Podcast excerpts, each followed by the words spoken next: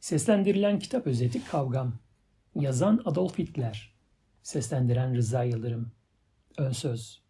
İnsanların kitaplardan çok hitaplarla elde edildiğini unutmuş değilim.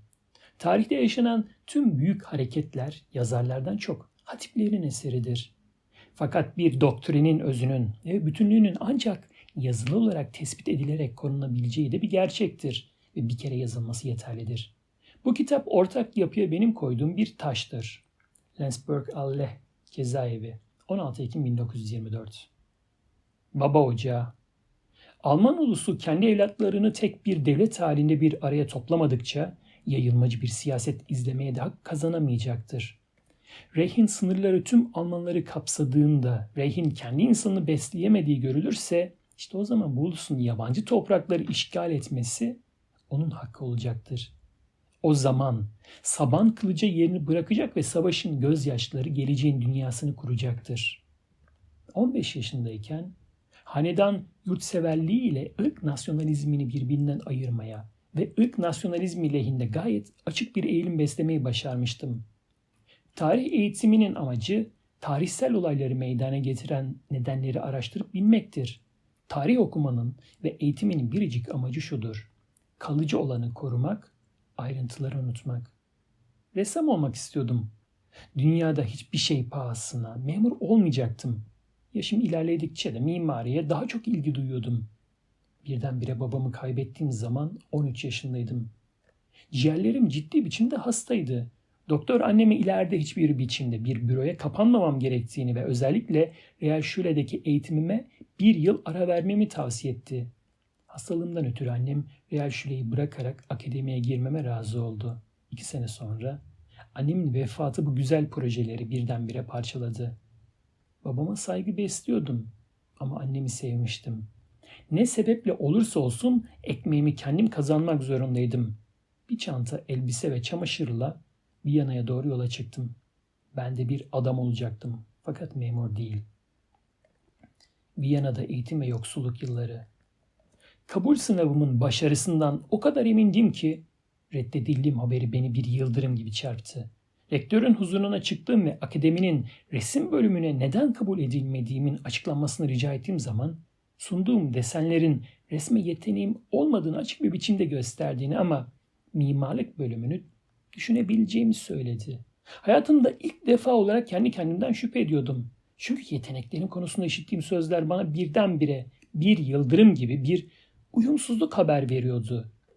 Akademinin mimari bölümünden önce inşaat teknik derslerini takip etmek lazımdı. Buna kabul edilmek için de bir lise diploması gerekiyordu. Bütün bunlardan bende eser yoktu. Bundan ötürü düşlerimi gerçekleştirmek imkansız gibi görünüyordu. Beni sertleştiren ve sert olmaya kabiliyetli hale sokan bu döneme müteşekkirim. Daha ziyade beni kolay hayatın hiçliğinden kurtardığı, nazik bir düşten çok şımartılmış bir çocuğu çekip alarak ona endişe ve üzüntüyü yeni ana diye verdiği, onu sefalet ve sıkıntı dünyasına attığı ve bu yolla ileride uğurlarında savaşacağım kimseleri bana tanıttığı için minnettarım. O dönemlerde Alman ulusunun hayat üzerindeki etkileri konusunda hiçbir şey bilmediğim ve yalnızca atlarını bildiğim iki tehlikeye karşı gözüm açıktı.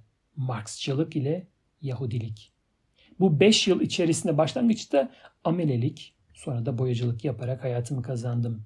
Öylesine az kazanıyordum ki karnımı bile doyuramıyordum. Mimari dışında, aç kalmalarımın sonucu olarak operaya nadir ziyaretler dışında sayıları gittikçe artan kitaplardan başka keyfim yoktu. O zaman çok okuyordum ve iyi okuyordum. Sefalet ve maddi imkansızlık dünyasına dönmeye mecbur kalınca bir küçük burjuva sıfatıyla aldığım dar terbiyenin dar görüşlerinden kurtuldum.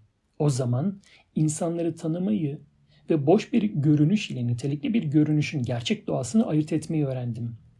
İşte böylece vaktiyle çalışkan olan adam her şeyde kendisini bırakarak sonunda kirli karlardan başka bir şey düşünmeyen adamların elinde basit bir alet haline gelir. İşsiz kalışından onu sorumlu tutmak olanaksızdır. Bu kimse için ekonomik istekleri için savaşmakla devletin, toplumun ya da uygarlığın değerlerini yok etmek arasında artık bir fark kalmamıştır. Bir haftalık ücret 2-3 gün dayanıyor. Para yetiştiği kadar içiyorlar, yiyorlar. Sonra ortaklaşa açlığın azabını çekiyorlar. O zaman kadın etrafa başvuruyor. Veresiye bir parça bir şey satın alıyor. Dükkancılar da ufak tefek borç veriyor. Haftanın son kötü günleri böyle idareye çalışıyor. Öğleyin herkes hafif bir yemeğin etrafında toplanır. Bir parçacık bir şey olursa bu da bir mutluluktur. Artık hafta başı beklenir. Hep ondan bahsedilir. Planlar yapılır ve boş karınla o tekrar gelecek mutluluktan bahsedilir. Konut sorunuysa daha kötüydü. Viyana emekçilerinin konutlarındaki sefalet korkunç bir şeydi. O sefil inleri, içi kalabalık, süprüntüyle dolu pis sığınakları düşündükçe bugün bile titriyorum. Bütün bu sefalet ve çaresizlikten, bu pislik ve ahlaksızlıklardan insanlar değil, yanlış kanunların kötü sonuçları sorumluydu. Düzeltilmesi olanaksız çocukları sert bir kararla yok etmek. Yapılacak şey insanı başlangıcından ele alarak geleceğin dünyasını hazırlamaktır. Daha Viyana'daki mücadele senelerinden itibaren şu kanaat edindim. Sosyal eylemin amacı hiçbir zaman uyutucu bir refah ve mutluluğu sürdürmek değildir. Daha çok kişiyi soysuzlaştıran ekonomik ve kültürel hayatımızdaki yoksulluklarla mücadele etmektir. Kurtuluşa yönelik tedbirleri almayanların kararsızlığının nedeni bütün bir sosyal sınıfın ahlaksızlığa düşmesinden kendilerini sorumlu tutmalarıdır. Bu duygu onları felç eder ve hiçbir tedbir alamazlar. O zaman beni en çok korkutan şeyin hangisi olduğunu bilmiyorum. Hem cinslerimin ekonomik sefaletleri mi, ahlakça kabalıkları mı yoksa fikri kültürlerinin o kadar aşağı olan seviyesi mi? Fransız ulusunun şöven aşırı yurtsever terbiyesi dediğimiz şey bütün kültür sahalarında yahut Fransızların dediği gibi bütün medeniyet sahalarında Fransa'nın büyüklüğünü aşırı biçimde gökleri çıkarmaktan başka şey değildir. Gerçek bir Fransız, eşyanın realitesi hakkında objektif bir fikir edinecek şekilde eğitilmemiştir. Onun eğitimi düşünülebilecek sübjektif bir görüşle ona siyaset ve medeniyet hususunda memleketinin büyüklüğü için önemli olan şeylerin tümünü gösterir. Böyle bir eğitim sürekli olarak çok önemli genel karakterli kavram ve ilkelere yönelerek ve durmadan tekrarlanarak halkın kalbine ve hafızasına sokulmalıdır. O zamana kadar hiç aklıma gelmemiş olan bir prensibi öğrendim ve çok iyi anladım. Bir halkı ulus haline dönüştürmek daha önce doğru bir sosyal çevre yaratmaya ihtiyaç gösterir. Bireyin eğitimi için bu zorunlu bir ortamdır. Ancak ailesi içinde ve okulda kendi ülkesinin kültürel, ekonomik ve özellikle de siyasi büyüklüğünü öğrenmiş olan bir kimsedir ki olsa mensup olmak gururunu duyabilecektir ve duyacaktır. İnsan ancak sevdiği şey uğrunda dövüşür. Hürmet edilen şey sevilir. Hürmet etmek için de hiç olmasa bilmek lazımdır. 1909 ve 1910'da durumum değişmişti. Artık hayatımı işçi sıfatıyla kazanmıyordum.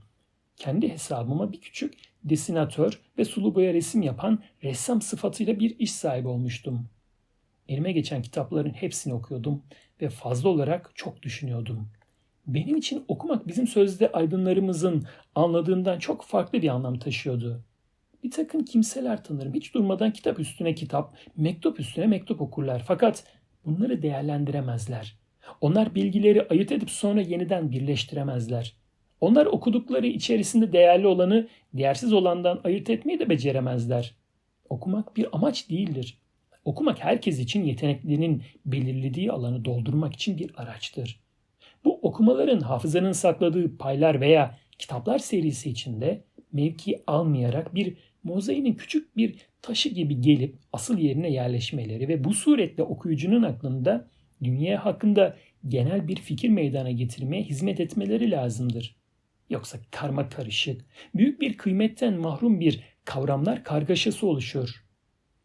Kendisinin talihsiz sahibine bir gurur hissi telkin edebilirse de bir işe yaramaz. Çünkü böyle bir adam kendisini pek ciddi olarak bilgi sahibi zanneder. Hayattan bir şey anladığına, bir şeyler bildiğine hükmeder. Halbuki böyle bir eğitimin yoğunluğu onu realitelerden bir parça daha uzaklaştırır. Çoğu zaman hayatı ya bir sanatoryumda biter veya politikacılıkta. Okumasını bilen bir adam bir kitapta, bir gazetede yahut bir broşürde gerek kişisel ihtiyaçlarına gerek toplumun çıkarlarına hizmet eder bir malzeme olarak korunmaya layık olan tarafları derhal ayırt eder. Hayat birdenbire bir mesele arz ederse Okumasını bilmiş olan adamın hafızası derhal ona senelerin birikimiyle davranarak konu hakkında bir değerlendirme yapar. Böylece o kişi söz konusu meseleyi çözer. Okuma ancak böyle anlaşılırsa bir mana ve fayda sağlar. Beni sosyal demokrasiden en çok uzaklaştıran şey Avusturya'da Cermenliği korumak için verilen her türlü mücadeleye karşı olması ve Slav yoldaşlara karşı adice, pasif bir tepki göstermeleriydi. 17 yaşındayken Marksçılık hakkında henüz büyük bir fikrim yoktu. Sosyal demokrasi ile sosyalizmi aynı kabul ediyordum. Sosyal Demokrasi Partisi'nin ancak bazı halk gösterilerinin bir seyircisi sıfatıyla tanımıştım. Anlayışları hakkında hiçbir fikrim olmadığı gibi taraftarlarının düşüncelerini de bilmiyordum. Her şeyin ret ve inkar edildiğini işitiyordum. Ulus, kapitalist sınıfların bir icadıydı. Bu sözleri kaç defa duydum. Vatan, işçi sınıfını sömürmek için burjuvazinin aletiydi. Kanunların otoritesi proletaryayı ezme aracıydı. Okul kölelerden oluşmuş bir toplum ve muhafızlar yetiştirmeye mahsus bir kurumdu. Din sonradan ulusu daha iyi sömürmek için zayıflatmak aracıydı. Ahlak koyunların güdülmesi için ahmak bir sabır prensibiydi vesaire. Hiç temiz bir şey yoktu ki çamura bulaştırılmasın. Tartışmaların konuları hakkında daha açık bilgiler edinmem gerektiğine karar verdim. Bu nedenle onların kaynaklarına indim. Kitaplarını ve broşürlerini okudum. Ne büyük fark. Bir tarafta kitapları ki içlerinde gayet derin bir akıl ve bilgelik ışığı altında özgürlük, namus, güzellik kelimeleri hepsi peygamberlerin tunç gibi sesleriyle teyit edilmiş bir tarzda parıldıyordu. Diğer tarafta hiçbir alçaklıktan çekinmeyen, her türlü iftiraları saçmaya alışkın saldırgan bir üslup. Yeni insanlığın kurtuluşu öğretisinin güncel gazeteleri. Kitaplar yüksek ve orta aydınlar, ahmaklar ve budalalar için, gazetelerde halk kitlesi için. Sosyal demokrasinin görüşlerini edebiyatta ve basında takip etmek suretiyle kendi ulusumu buluyordum. Yalnız bir ahmak bu muazzam zehirleme çabalarını bildiği halde kurbanları kabahatli görebilirdi. Toplumun ruhu ancak tam ve kudretli şeylerden anlar. Nasıl kadın soyut düşüncelerden pek az etkilenirse, zayıflara hakim olduğu halde kuvvetliye boyun eğerse, halk kitlesi de güçlü olanı ve efendiyi ricacıya tercih eder. Sınırsız özgürlük bağışlayanların yerine kendisinden başka hiçbir görüşü kabul etmeyen bir öğretinin savunucularına güvenir. Özgürlük ve hoşgörü halkta ilgisizlik yaratır. Halk hürriyeti ne yapsın? Halk üzerinde hiç çekinmeden bir düşünce terörü uygulamalı ve onun özgürlükleri üzerinde söz sahibi olunmalıdır. Bu baskı onun için önemsizdir. Uygulayanların yanlışlarını görmez. Halk baskı ve terörün yalnızca dış yüzünü görür. Bundan ötürü güce daima eğilim gösterir. İki seneye kalmadan sosyal demokratların teorilerini ve taktiklerini anlamıştım. Sosyal demokrasi kişisel görüşüyle kuvvetin kıymetini bildiği için en çok kendilerinde bir kıymet gördüğü kimselere saldırır. Bunun aksine olarak muhalif partinin zayıf adamlarını fikri kıymetleri hakkında beslediği kanaate göre az çok gizli bir şekilde över. Sosyal demokrasi zeka ve irade sahibi olmayanları ise öve öve göklere çıkarır. Bireyin kalabalıklara karşı duyduğu bedeni korkunun önemini ben anladım. Şantiyede, fabrikada, toplantılarda ve mitinglerde dehşet ve korku aynı derecede bir dehşet ve korku kendisine yolu kapamazsa her zaman başarıya ulaşacaktır. Terör yöntemlerini öğrendikçe buna maruz kalan kalabalığa karşı duyduğum hoşgörü arttı.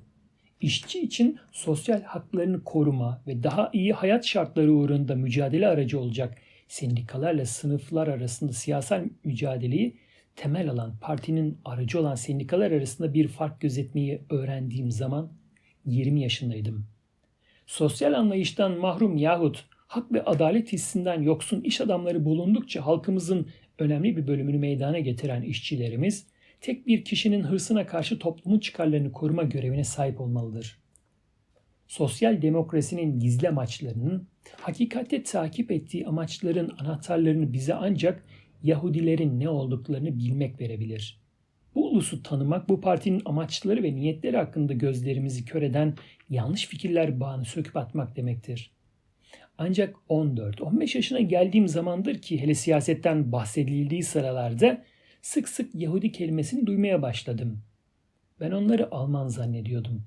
Çünkü onlarla bizim aramızdaki tek farkın onlardaki yabancı dinden ibaret olduğu fikrindeydim.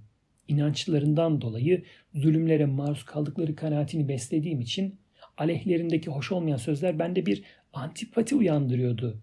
Bu his bazen nefret derecesine varıyordu. Yahudi meselesiyle karşılaşma biçimim bende pek hoşa gidecek bir etki yapmadı. Ben henüz Yahudileri başka bir mezhebe mensup insanlar sanıyordum ve dini düşüncelerden çıkmış her türlü düşmanlığı insanlık namına kınamaktan geri kalmıyordum. Özellikle Viyana'nın Yahudi karşıtı basını bana medeni büyük bir ulusun geleneklerine yakışmaz gibi geliyordu. Bu gazetelerin tutumlarının kin ve kıskançlıktan kaynaklanıyor sanıyordum. Öte yandan büyük basının Yahudi karşıtı propagandalara karşı koymaları konusunda izledikleri yolu takdirle karşılıyordum. Fakat sinirlendiren şey bu basının hükümete hayasız bir şekilde kur yapmasıydı. Sarayın yakınlığını hem de bu kadar yüzsüz bir şekilde kazanmaya çalışmak ulusun şeref ve haysiyetini pek hiçe saymaktı. İşte Viyana'nın büyük basınıyla ilişkimi karartan ilk bulut bu oldu. Bundan başka sinirime dokunan şey büyük basının o sırada Fransa'ya karşı gösterdiği iğrenç tapınmaydı. O zamanlar Viyana'nın kaderine hakim olan adamı ve partiyi işte bu durum içerisinde tanıdım. Bu Doktor Karl Luger ile Hristiyan Sosyal Parti'ydi. Viyana'ya geldiğim zaman bunlara karşıydım. O adam da parti de benim gözümde gericiydiler. Fakat gerek o kişi gerek eserini tanımak fırsatını bulup da daha esaslı bir anlayış neticesinde açık bir hayranlık hissettiğim zaman bu peşin hükümleri değiştirmek zorunda kalacaktım. Yahudi aleyhtarlığı hakkındaki hükmüm de zamanla değiştiyse de bu benim için çok acı bir dönüş anlamı taşımıştı. Sonunda Yahudilerin Alman olmadığını, tamamen ayrı bir ulus olduklarını anladım.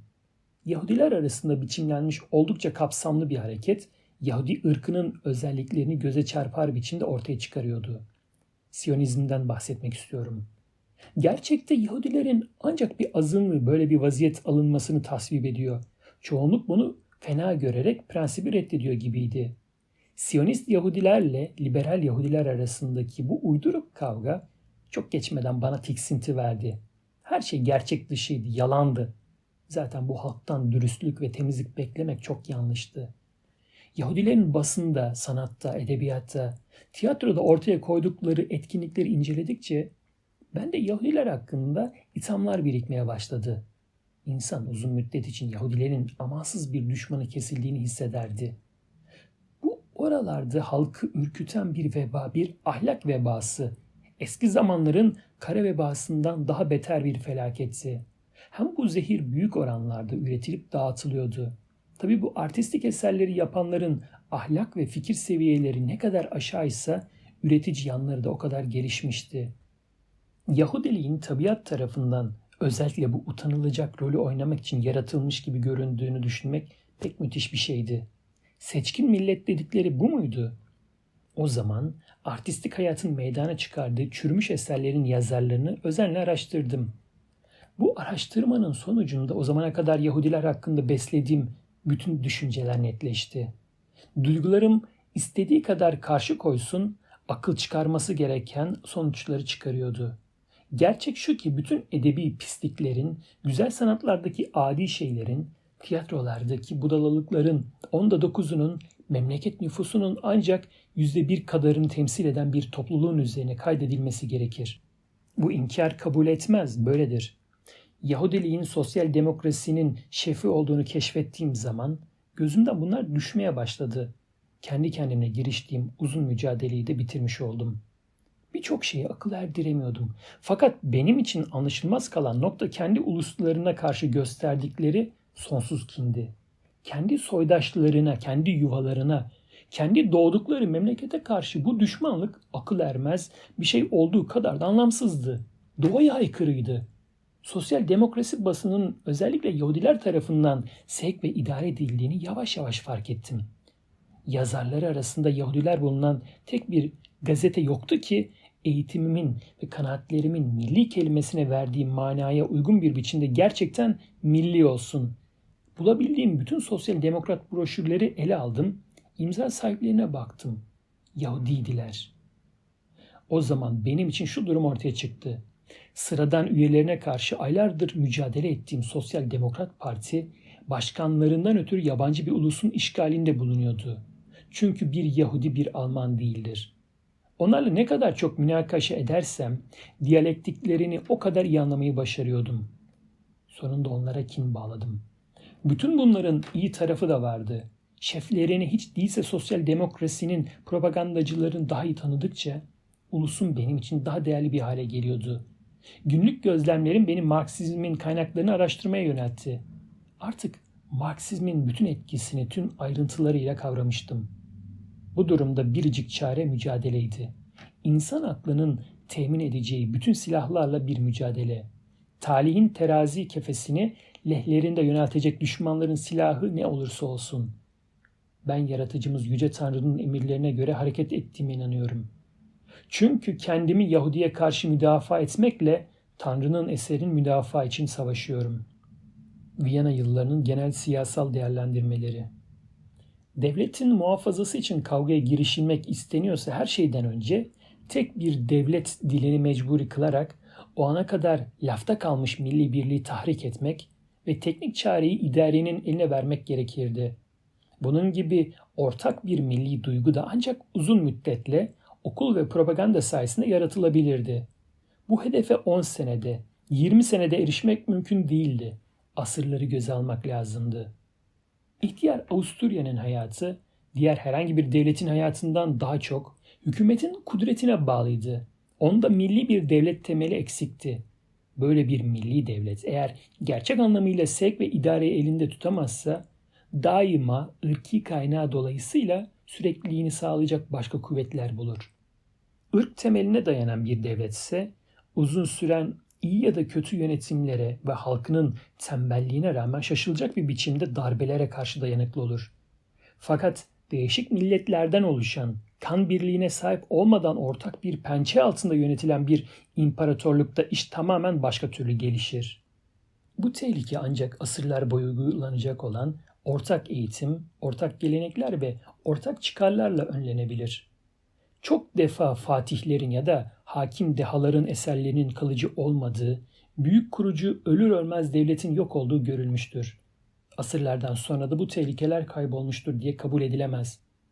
Bunlar çok kere uyuklar bir halde kalır. Sonra pek zayıf düşen rejim ile terbiyenin kuvveti ve törenin prensibi gibi artık çeşitli dallara has hayat hamlelerine galip gelemeyeceğinde tekrar uyanır. Yeni bir zamanın ilk devrimci işaretleri Avrupa'nın içinde parladığı vakit Avusturya'da yavaş yavaş tutuşmaya başladı. Fakat nihayet yangın patlak verince bunun şiddeti sosyal sebeplerden, sınıf veya genel politika sebeplerinden daha çok ırk kaynağından çıkma hamleler yüzünden arttı. 1848 ihtilali her tarafta bir sınıf mücadelesi olabilirdi. Avusturya'da ise yeni bir ırklar mücadelesinin başlangıcını teşkil etti. Parlamentodan zaten nefret ediyordum fakat bu bir kurum sıfatıyla nefret değildi. Tam tersini liberal eğilimlerim bana başka bir hükümet tarzı düşünmek imkanını vermiyordu. Herhangi bir diktatörlük fikri Habsburg hanedanına karşı durumumla kıyaslanınca bana özgürlük her türlü akıl ve mantık aleyhinde bir ihanet gibi göründü. İngiliz parlamentosu hakkındaki gerçek hayranlığımın bunda büyük bir etkisi vardı bir ulusun kendi kendisini idare etmesinden daha yüksek bir hükümet şekli olabilir miydi? Avrupa parlamentosuna karşı düşmanlığım hiç şüphesiz şundan ileri geliyordu. Parlamentonun yaptığı yanlışlığı onuruma yediremiyordum. O vakte kadar bütün fenalığın Avusturya parlamentosunda bir Alman çocuğunun mevcut olmamasından ileri geldiğini zannetmiştim. Bugün bunu bizzat kurumun şeklinde ve niteliğinde aramak gerektiği fikrindeydim. Bugünkü Batı Avrupa'da demokrasi Marksçılığın öncüsüdür. Marksçılığı demokrasisiz düşünme imkan yoktur. Demokrasi bu dünya ve bası için kültür sahasıdır. Bulaşıcı hastalık bu saha üzerinde çoğalabilir. Bütün ifadesini o düşük cenin halindeki parlamentoculukta bulur. İşleri yöneten bir kimsenin görevi bir plan yapmak değil. Bunun kıymetini boş kafalı bir koyun sürüsüne anlatıp sonra onların lütuf karane onayını dilenmeye sınırlı değil mi Bizim parlamento çoğunluğu prensibimiz özellikle şef fikrini yıpratma sonucunu vermeyecek midir? İnsanın gelişmesinin ne kadar az olursa olsun bir adamın kafasından değil de çoğunluğun kafasından çıktığına hala inanılıyor mu? Bütün bunların neticesi devletin en önemli mevki ve hizmetlerini yapanların müthiş bir süratle gelip geçmeleridir. Bununsa neticeleri hep karanlıktır ve çok kere bir felaket halini almaktadır. Çünkü bu parlamentonun ahlak ve geleneğine kurban olanlar yalnızca ahmaklar ve ehliyetsizler değildir. Bir gün kader gerçek lider adını taşımaya layık birini o mevkiyi işgale davet ederse onun başına gelecek de budur. Hatta böyleleri daha fazla kurban olurlar. Bir lider kendisini gösterir göstermez ona karşı şiddetli bir baraj oluşur. Hele bu kadar yüksek bir topluluğa girmek pervasızlığında bulunan kuvvetli kafa o topluluğun safları arasından çıkmamışsa bu efendiler orada yalnız kendileri bulunmak isterler. Sınıflar arasında bir değer ifade edebilecek bir kafaya karşı ortak bir kin ile hücumda bulunurlar. Objektif olarak gözden geçirilince parlamento prensibi kadar yanlış bir prensip olamaz. Bizim daima kamuoyu dediğimiz şey bireylerin kişisel tecrübelerine ve bilgilerine ancak gayet az miktarda dayanır. Kamuoyu büyük kısmı itibariyle dışarıdan tahrik edilmiş ve yönlendirilmiştir. Bunu haber denilen şey çok kere büyük bir inandırma kuvvetiyle oluşturur. Nasıl herkesin dinsel inançları eğitimin ürünü ve bunlar insanın kalbinde uyuklar bir haldeki dini eğilimlerden ibaretse, halk kitlesinin kamuoyu da ruhun ve bilincin çok kere inatla ve derin bir biçimde hazırlanmasının neticesidir. Basın birinci derecede haber işini üstlenerek tembeller için bir nevi okul haline gelir. Yalnız bu eğitim devletin elinde değil, çoğunluğu itibariyle tamamen meşhum bir takım kuvvetlerin pençesindedir. Basın birkaç gün içinde gülünç küçük bir olayı pek büyük önemli bir devlet meselesi yapmayı bilir ve bunun aksine yine o kadar az bir zaman zarfında hayati meseleleri halkın düşüncesinden ve hatırasından tamamen silecek derecede unutturmayı başarır. İşte bu yolladır ki birkaç hafta içinde bazı isimleri tılsımlı bir biçimde yoktan ortaya çıkarıyorlar ve büyük reklamlarla bunlara işitilmemiş ümitler bağlamayı ve gerçek değere sahip bir adamın bütün hayatınca ümit edemeyeceği kadar geniş bir şöhret temin etmeyi başarıyorlar. Bunlar en gizli aile işlerine sokulacak kadar ileri varırlar. Olay çıkarma eğiliminde olan talihsiz kurbanlarına son öldürücü darbeyi indirmek imkanı verecek tatsız bir olay bulunduruncaya kadar domuzlar gibi ortalığı eşerler. Ne resmi ne özel hayatta kesinlikle bir şey bulamazlarsa herifler basit bir hareketle iftiraya müracaat eder. Sürekli teskiplere rağmen atılan iftiraları diğer yayın organları da yayınlayınca bu iftiraların derin izler bırakacağını bilir. İşte kamuoyunu oluşturan çete. Sonra bu kamuoyundan dalgaların köpüğü içinden Venüs'ün doğması gibi parlamento üyeleri doğacaktır. Çeşitli mesleklere mensup ve çeşitli kabiliyetlerdeki bu 500 halk temsilcisi uyumsuz ve çok defa oldukça zayıf bir toplantı meydana getirirler. Her şeyden önce bir millet ancak kutsal günlerde gerçek bir devlet adamı çıkarır, yüzlerce değil. Sonra halk her türlü seçkin dehaya içgüdüsüyle düşmandır. Seçim yoluyla bir büyük adam keşfetmek iğne deliğinden deve geçirmekten daha zordur. Dünya dünya olalı hayata geçirilen şeylerin tümü bireysel hareketle elde edilmiştir. Halbuki değerleri çok orta derecede olan 500 kişi milletin en önemli meseleleri hakkında kararlar veriyor ki bunlar her özel meseleyi halletmek için mübarek meclisin onayını almak mecburiyetinde bulunuyor. Namuslu olarak işe başlamış olan bir milletvekili zorunlu olarak yalan ve aldatma yolunu tutacaktır bir kişinin katılmamasıyla hiçbir şeyde hiçbir şeyi değiştiremeyeceği hakkındaki kanaat filan ya da falan milletvekilinde hala bulunabilecek her türlü namussuzluğu da öldürür. Şüphesiz bu sözlere itiraz olarak denilecektir ki her milletvekili özel olarak bütün meseleler konusunda bilgi sahibi olmayabilir ama o partisiyle birlikte oy verir. Yahut partinin komiteleri vardır ve komiteleri uzmanlar aydınlatabilir. Fakat o zaman başka bir meseleyle karşılaşırız. Eğer önemli mesele için birkaç tane bilgili adam yeterliyse neden 500 insan seçiliyor? Evet işte meselenin tam esası budur. İnsanların hayatlarının en yüksek amacı bir devletin varlığını teminden ibaret olmadığı unutulmamalıdır. Amaç ırklarının varlığıdır. Irk baskı altında kalmak veya imha edilmek tehlikesine düştüğü zaman kanuna uymak meselesi artık ikinci derecede bir rol oynar. İnsanların hukuku devletin hukukundan önce gelir. Hayatı için mücadeleye hazır olmayan veya buna gücü bulunmayan bir ulus yaratan tarafından mahvolmaya mahkum edilmiştir. Dünya korkak uluslar için yaratılmamıştır. Baskıcı rejimler çok rahatlıkla yasal hareket maskesine bürünebilir. At gözlüğünü takmış teorisyenler kuşkusuz ulusları için değil, kendi teorileri için seve seve ölürler. İnsanlar kendilerine kanun yaptılar mı sonra bu kanunlar için yaşadıkları zaafına düşerler. Doktor Luger'ın kuvveti ise buradaydı. Düşüncelerine, yetenekleri daima sınırlı kalan halk kitlelerin anlayabileceği bir şekil vermeyi bilmezdi. Peygamberane ve berrak görüşü hayata geçirmesi hiçbir zaman mümkün değildi. Burjuva denen sınıfların mücadele yeteneklerinin ekonomik çıkarları dolayısıyla son derece sınırlı olduğunu, çünkü bu sınıfa dahil olanların kaybetmekten korkarak ihtiyatlı olduklarını ne yazık ki çok geç anladı. Halkın aşağı tabakalarının önemini kavrayamaması onu ulusun meseleleri konusunda yetersiz kıldı. Doktor Luger bu noktada Schoner'ın tam karşıtı bir politika izledi. Sonunda bu iki adam son hedeflerine ulaşamadılar. Luger Avusturya'yı kurtaramadı. Schoner da Alman milletini bir felakete uğramaktan kurtaramadı. Bu sırada yeni halk temsilcileri parlamentoda ve şehirlerinde devrimci mücadelenin tatlılaşmış şekillerinden zevk aldıkça halk kitleleri arasında propaganda yapmak gibi daha tehlikeli bir işe dönmek için içlerinden daha az istek duyuyorlardı. Büyük amaçları takip eden bir hareket halk kitlesiyle teması kaybetmemeye büyük bir endişeyle dikkat etmek mecburiyetindedir. Halk kitleleri üzerindeki etki imkanlarını azaltabilecek veya zayıflatabilecek şeylerin hepsinden kaçınması gerekir. Bu demagojik sebepler dolayısıyla değildir. Sadece hiçbir büyük fikrin ne kadar kutsal veya yüksek görünürse görünsün, halk kitlelerinin gücü olmadan fiile çıkmasına imkan olmadığındandır. Amaca doğru yolu yalnız o acımasız realite tayin etmelidir. Hoş olmayan yollardan kaçınmak bu dünyada çok defa ister istemez amaçtan vazgeçmektir. Şüphe yok ki her zaman bir takım vicdansız fertler bulunur.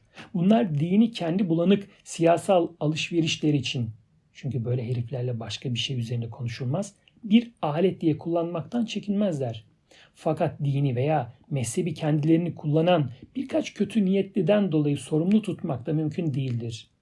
Bu adamlar ilkel içgüdülerini tatmin için başka herhangi bir kurum olsa muhakkak ki onu da sömürürlerdi. Aptal olduğu kadar hafızası zayıf olan insanlar bu kadar hızlı bağıran bir adamın kavganın asıl sebebi olduğunu fark etmez veya bunu artık hatırlamaz alçak herif de hedeflerine varmış olur. Siyasal partilerin din meseleleriyle hiçbir işleri yoktur. Yalnız bu meselelerin tesirleri milli hayat aleyhinde olmamalı ve ırkın ahlakına zarar vermemelidir. Bunun gibi siyasal partilerin mücadelesine de dini karıştırmamalıdır. Siyasal lider için ulusun dini fikirleri ve kurumları daima el sürülmez bir halde kalmalıdır. Nasyonalist olmak cesareti gösterilemiyordu. Bu meseleden tatlıca uzaklaşılarak Habsburglar devleti kurtarılmak ümit ediliyordu.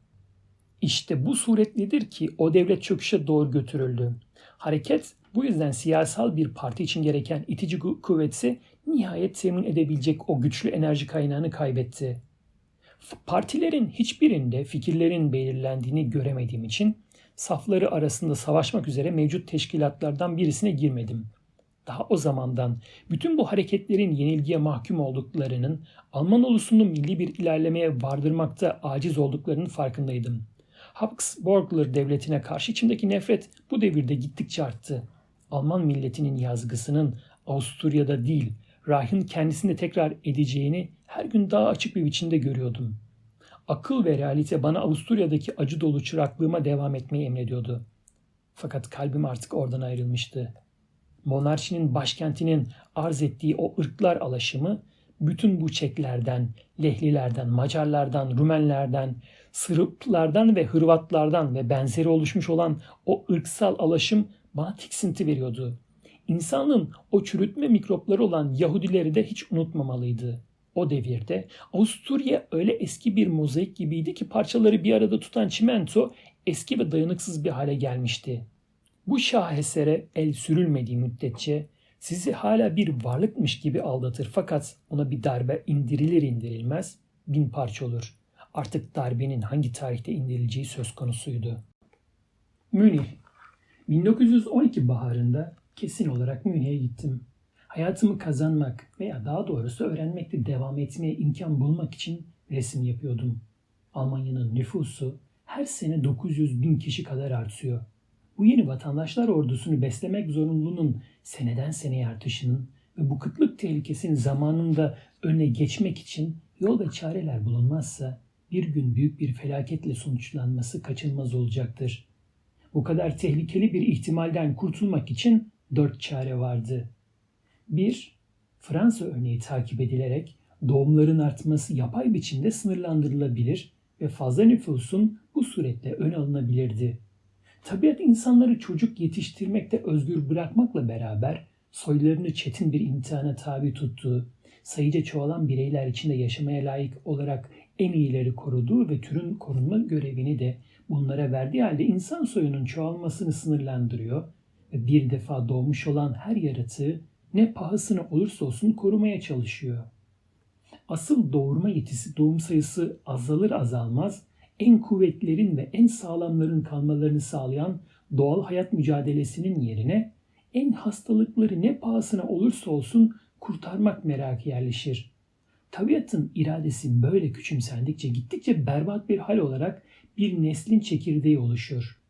İnsan türünün sürmesini sağlayan sonsuz kanla ancak bir müddet meydan okuyabilir. İntikam dakikası er geç gelecektir. Daha kuvvetli bir ırk zayıf ırkları kovacaktır. Kim nüfusunun artmasını planlı biçimde sınırlandırarak Alman ulusunun hayatını sağlamaya çalışırsa Alman ulusunun bütün geleceğini elinden alıyor demektir. 2. İkinci yol bugün hala birçok defa teklif ve methedildiğini işittiğimiz yoldur. İç kolonizasyon. Bu öyle bir projedir ki ne olduğunu en az anlamış kimseler tarafından övülür ve tavsiye olunur. Akla gelebilecek en kötü zararlara sebep olabilecek bir yoldur. Şüphesiz ki bir toprağın verimini belli bir dereceye kadar çoğaltmak mümkündür. Fakat bir artmanın belirli sınırı vardır. Sınırsız değildir. Muhakkaktır ki bir gün gelecek, insanlık artık gittikçe artan nüfusunun ihtiyaçlarını toprağın verimini artırmak suretiyle karşılayamayarak insanların sayısının artmasını sınırlamak mecburiyetinde kalacaktır. Tabiat siyasi sınırlar tanımaz. O canlı yaratıkları yeryüzünde yan yana koyar ve kuvvetlerin serbest eylemlerini seyreder. Cesaret ve eylem konusunda en kuvvetli olan tabiatın soylu çocuğu yaşamak hakkını elde edecektir. Bir ulus iç kolonizasyon faaliyetinin içine kapanıp kalır ve öte taraftan diğer ırklar dünyanın gittikçe daha geniş alanlar üzerine yayılırsa doğumları sınırlama çaresine başvurmaya mecbur kalacaktır. Halbuki diğer uluslar sayı itibariyle çoğalmaya devam edeceklerdir. En yüksek uygarlığa sahip fakat bir takım ince ahlaki tartışmaları bırakmayan ırkları daha aşağı medeniyete mensup fakat tabiat itibariyle daha sert ırkların geniş toprakları sayesinde sınırlama endişesi olmaksızın adetçe arttıkları bir zamanda yerlerinin sınırlılığı nedeniyle çoğalmalarını kısıtlamak mecburiyetinde kalıyorlar. Bundan ötürü gelecekte iki imkan gerçekleşebilecektir. Ya dünya bizim model demokrasinin anlayışına göre idare edilecektir. O zaman terazi sayı itibariyle en çok olan ırklar lehine ağır basacaktır. Veya dünya tabiat kanunlarına göre idare olunacaktır. O zaman da doğumları sınırlamış olanlar değil, sert iradeli uluslar galip geleceklerdir. İşin sonunda yalnızca yaşama içgüdüsü galip gelecektir budalalık ile korkaklık ve kendini beğenmişliğin bir karışımından başka bir şey olmayan o sözde insaniyet Mart ayı güneşine maruz kalmış kar gibi bu içgüdü altında eriyecektir. İnsanlık daimi mücadele içinde büyümüştür. Daimi barış onu mezara götürecektir. Biz Almanlar için iç kolonizasyon kelimeleri uğursuzluktur. Bu uğursuz zihniyeti bizim ulusumuza yerleştirmeye kalkışının daima Yahudi olması bir tesadüf neticesi değildir. İç kolonizasyondan çıkan sınırlama tıpkı çocuğu doğurma ve yeteneğin kısıtlanması gibi bir ulus için son derece olumsuz bir askeri ve siyasal durum yaratır. Bir ülkenin yüz ölçümünün önemi tek başına dış güvenliğin en temel şartıdır. Bir milletin sahip olduğu yerler ne kadar genişse kendisinin doğal himayesi de o kadar büyüktür. Onun için gittikçe artan nüfusa ekmek ve iş temin etmek için ancak iki yol kalıyordu. 3. Ya yeni yerler elde edilerek her sene fazla gelen milyonlarca insan buraya sevk edilebilir ve bu suretle milletin kendi geçimini kendisi temin etmesi yoluna devam edilirdi. 4. Veya sanayimize ve ticaretimize yabancı müşterileri çekmek için buna önem verilmez. Yaşamımız bu karlarla temin edilirdi. İkisinin içinde en akla yakın ve doğru yol şüphesiz ki birincisiydi. Nüfusumuzun fazlasıyla kolonize edileceği yeni yerler kazanılmasının özellikle şimdi için değil de gelecek düşünüldüğü zaman sınırsız yararları vardı. Öncelikle bütün ulusun temeli olan sağlam ve selim bir köylü sınıfını korumaya ne kadar önem verilse azdır. Küçük ve orta köylülerden oluşan sağlam bir kitle öteden beri her zaman sosyal rahatsızlıklara karşı en iyi bir savunma görevi görmüştür. Bir millete kapalı bir ekonomi çerçevesi içinde her günkü ekmeğini temin eden tek yol budur. Artık sanayi ile ticaret milletin yaşamının tam temeli olmaktan çıkar, yardımcısı haline gelir. Kendi ihtiyaçlarımızla bütün alanlardaki kendi ürettiklerimiz arasında doğru bir oran kurabilirsek halkımızı yabancı memleketlere bağımlı olmaktan kurtarırız. Bu yolla kriz zamanlarında devletin hürriyetiyle ulusun bağımsızlığını koruyabiliriz. Böyle bir toprak politikası bugün artık Kamerun gibi bir yerde yapılamaz. Bu politikayı Avrupa'da uygulamalıyız. Eğer bu dünyada herkes için yeterli derecede yer varsa yaşamak için gerekli olan toprağı bize versinler. Şüphesiz ki bunu gönül rızasıyla yapmayacaklardır. Fakat o zaman herkes kendi hayatı için mücadele etmek konusunda sahip olduğu hak ile işe karışmak zorunda kalır. Tatlılıkla kabul edilmeyen şeyi ele geçirmek yumruğa düşer. Avrupa devletlerinden çoğu bugün tepeleri üzerine oturtulmuş piramitlere benzer kendilerinin Avrupa'daki toprakları sömürgelerinin o aşırı genişliğine oranla gülünç denilecek kadar küçüktür. Zirve Avrupa'da, taban bütün dünyada. Bundan yalnız Birleşik Devletler müstesnadır. Onun tabanı kendi kıtasındadır. Dünyanın diğer kısımlarıyla ancak zirve ile ilişki kurar. Bu devletin o eşsiz gücü Avrupa'daki sömürgeci devletlerden çoğunun zaafını vücuda getiren şey de budur. İngiltere'nin durumu yalnızca Birleşik Devletler'le kültür ve dil ortaklığından dolayı herhangi bir Avrupa devletinin durumu ile kıyas edilemez. Kabul etmek gerekir ki bu politikaları uygulamak yalnızca savaşla mümkündür. Bütün ittifakları tümüyle yalnız bu bakımdan yeniden incelemeli ve onların gerçek değerleri tespit edilmelidir. Avrupa'da toprak mı isteniyordu? Bu ancak Rusya'nın zararına olabilirdi. Dünya barışını korumanın rüyası görülüyordu. Dünya savaşı ile uykudan uyandılar. Zapt edilebilecek toprakların ancak doğuda olduğu biliniyordu. Bunun göstereceği kavga takdir ediliyordu. Şu halde dördüncü ihtimal kalıyordu. Sanayi ve evrensel ticaret, denizlerde egemenlik kurarak sömürgeler elde etmek. Böyle bir gelişmeye daha kolay, daha çabuk bir surette erişmek gerekirdi. Çünkü bir toprağı kolonize etmek uzun bir şeydir asırlarca sürer. Ne var ki bir donanmanın yok olması da çabuk olur. Almanya bu yolu tuttuğu zaman hiç olmazsa bu politikanın da bir gün savaş getireceği hesap edilmeliydi. Biz bir kere bu yolu tutarsak günün birinde İngiltere'nin düşmanımız olması kaçınılmazdı. Bütün dünya barışı savunulmak ve dünyanın barışçı fethine devam edilmek isteniyordu. Cephede bulunduğum zamanlarda bile meseleleri tartışma fırsatını ne zaman bulmuşsam Almanya milletinin menfaati için ittifakı bozmak icap ettiğini ve bu ne kadar erken yapılırsa o kadar iyi olacağı fikrini ileri sürerdim. Habsburglar monarşisini terk etmek, eğer Almanya bu suretle düşmanlarının sayısını azaltabilecekse bir fedakarlık olmayacaktır. Çünkü milyonlarca insanın miğfer giymesi çokmuş bir hanedan mevkiinde tutmak için değil, Alman milletinin selameti içindir diyordum bir iktisadi fetih anlamsızlığını pratik bir siyasi sistem gibi göstermeye ve bütün bir millete dünya barışının devamını siyasi bir gaye gibi tespit etmeye imkan veren derin sebep bizim bütün siyasi anlayışımızın hastalıklı bir genel durumundan ileri geliyordu. Özellikle birçok çevrede bizzat devletin bu olaylara hayatını borçlu olduğu, devletin özellikle iktisadi bir kurum demek olup mevcut teşkilatında iktisadiyata tabi bulunduğu kanaati savunulacak kadar ileri gidiliyordu.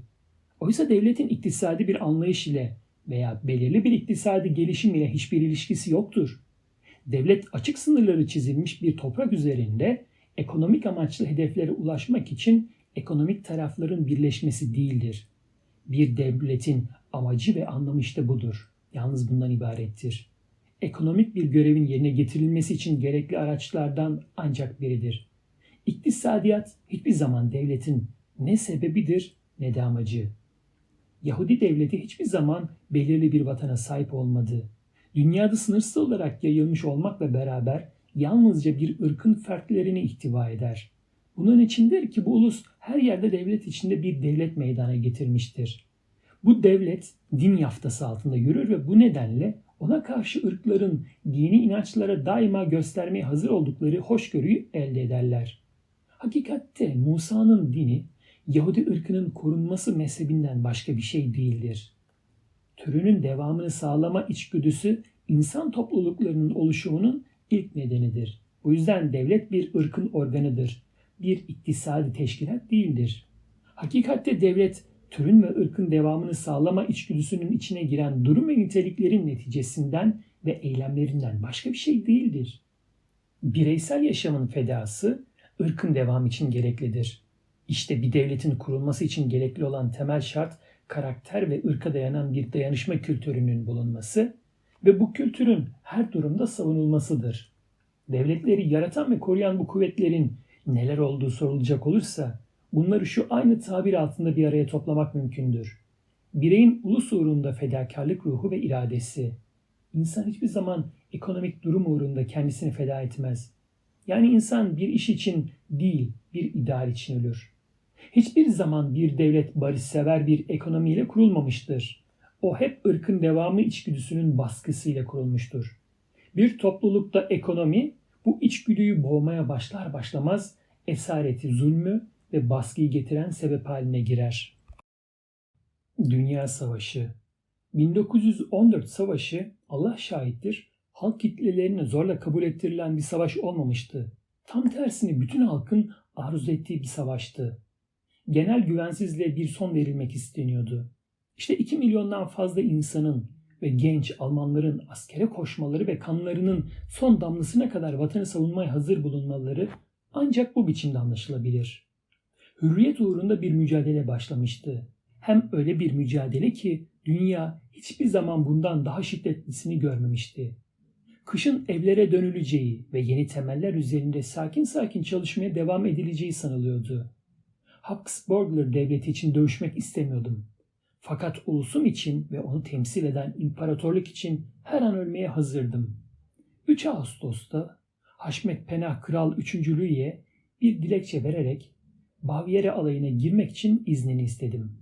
Birkaç gün sonra ancak 6 sene sonunda arkamdan çıkaracağım üniformayı giymiş bulunuyordum. İşte seneler böyle birbirini izledi. Fakat savaşın romantizmi yerini dehşete terk etti. Şevk ve heyecan yavaş yavaş soğudu ve coşkun sevinçler ölüm korkusuyla boğuldu. Bir zaman geldi ki herkes kendini koruma içgüdüsüyle görevi arasında mücadele etmeye başladı. Ben de bu mücadeleden payıma düşeni aldım. Şoförlük yapan asker bile bir parlamenterden daha iyi hizmet etmiştir. Eğer elimden gelseydi derhal parlamenterlerden kurul bir süpürgeci taburu kurardım. Kesin amacı Yahudi olmayan bütün devletleri yıkmaktan ibaret olan ve daima böyle kalan Marksizm.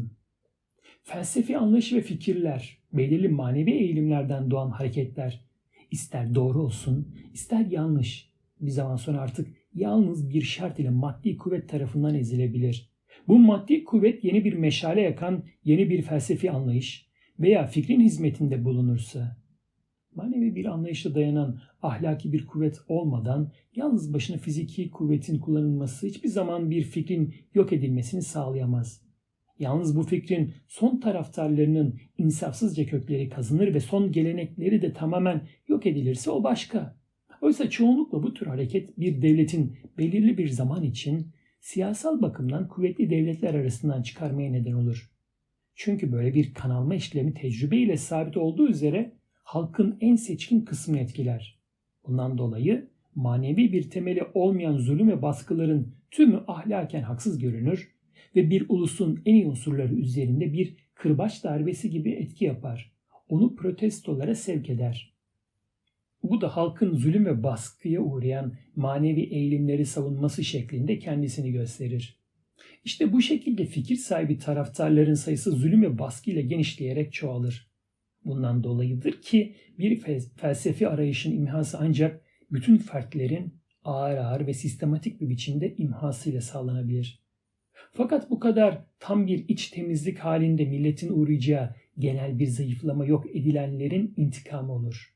Eylemde manevi bir temel olmadan bir ideoloji ve onun örgütlerini yok etmek yolundaki girişimlerin hemen tümü başarısızlığa uğramış ve şu aşağıdaki sebepten dolayı çok defalar arzu edilen şeyin tamamen karşıtını meydana getirmiştir. Her felsefi anlayış ister dini ister siyasi nitelikte olsun çok defa burada bir sınır içinde zordur. Karşıt düşünceleri olumsuz anlamda tahrip etmekten çok olumlu anlamda kendi tezlerini kabul ettirmek için savaşır. Onun için mücadele bir savunma olmaktan çok bir saldırıdır. Ancak iki felsefi anlayış arasında eşit mücadelelerde gücünü acımasızca kullanabilen taraf başarıya erişebilir. Marksizmin yok edildiğini kabul edersek halk kitlelerine gıda olarak ne verilecekti? Taraftarları arasına yöneticilerini az çok kaybetmiş işçiler sürüsünü alabilecek hiçbir fikir hareketi mevcut değildi. Özellikle büyük halk kitlesini gerçekte olduğundan daha ahmak zannetmekten kaçınılmalıdır. Siyasi işlerde duyguların akıldan daha doğru bir hal çaresi göstermesi nadir bir şey değildir. Savaş propagandası Propagandanın uygun bir biçimde yapılmasının gerçekten bir sanat teşkil ettiğini ve bunun burjuva partilerine hemen hemen yabancı kaldığını erkenden öğrendim. Savaş esnasında uğrunda savaşılan amaç insanın hayal edebileceği amaçların en soylusu ve en büyüğüydü. Bu ulusumuzun hürriyeti ve bağımsızlığı, güvenliğiydi, ekmek için ekmek ve milletin şeref ve namusuydu. Çünkü şeref ve namustan yoksun uluslar genellikle hürriyet ve bağımsızlıklarını kaybeder. Bu da yüksek bir adalete uygundur. Çünkü şerefsiz bir sürü hiçbir hürriyete layık değildir. Korkak bir köle olmak isteyen adamın şeref ve namusu olamaz.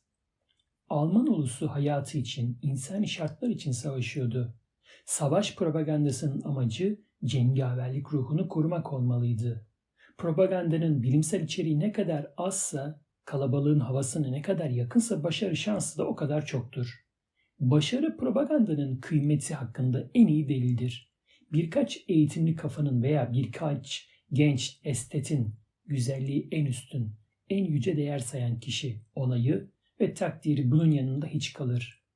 Propaganda sanatı asıl şundadır. İçgüdülerine bağlı kalabalık çevrelerin anlayabileceği bir düzeye gelerek psikoloji bakımından uygun bir şekil alarak o çevrenin kalbine girmenin yolunu bulmak. Bunun bizde akıl ve bilgeliğin en yüksek derecesine varmış zannolulan kimseler tarafından alışılmamış olması onların bencilliklerini ve gururlarını gösterir.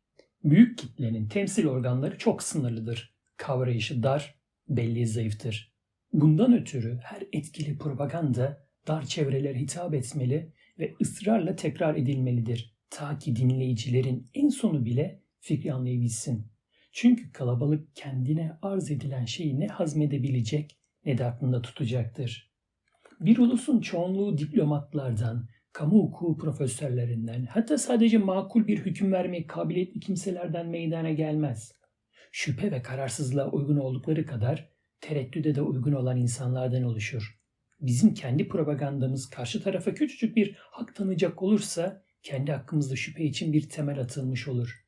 O zaman halk artık düşmanın haksızlığının nerede son bulunduğunu ve bizimkinin nerede başladığını anlayamaz bir hale gelir, endişeli ve şüpheli bir duruş alır.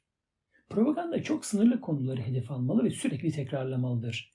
Dünyanın diğer işlerinde olduğu gibi bunda da direnç ve kararlılık en birinci ve en önemli şarttır. Propaganda küçük beylere, meraklı vakit geçiren araçları temin etmek için yapılmış bir şey değildir. O kanaat ve telkin içindir. İkna edilmesi söz konusu kuvvette kitledir. Halk ise daima o ağırlığı içinde bir fikri anlayabilecek hale gelmek için bir zamana muhtaçtır. En basit kavramlar bin defa tekrar edilmeden hafızasını onlara açmaz.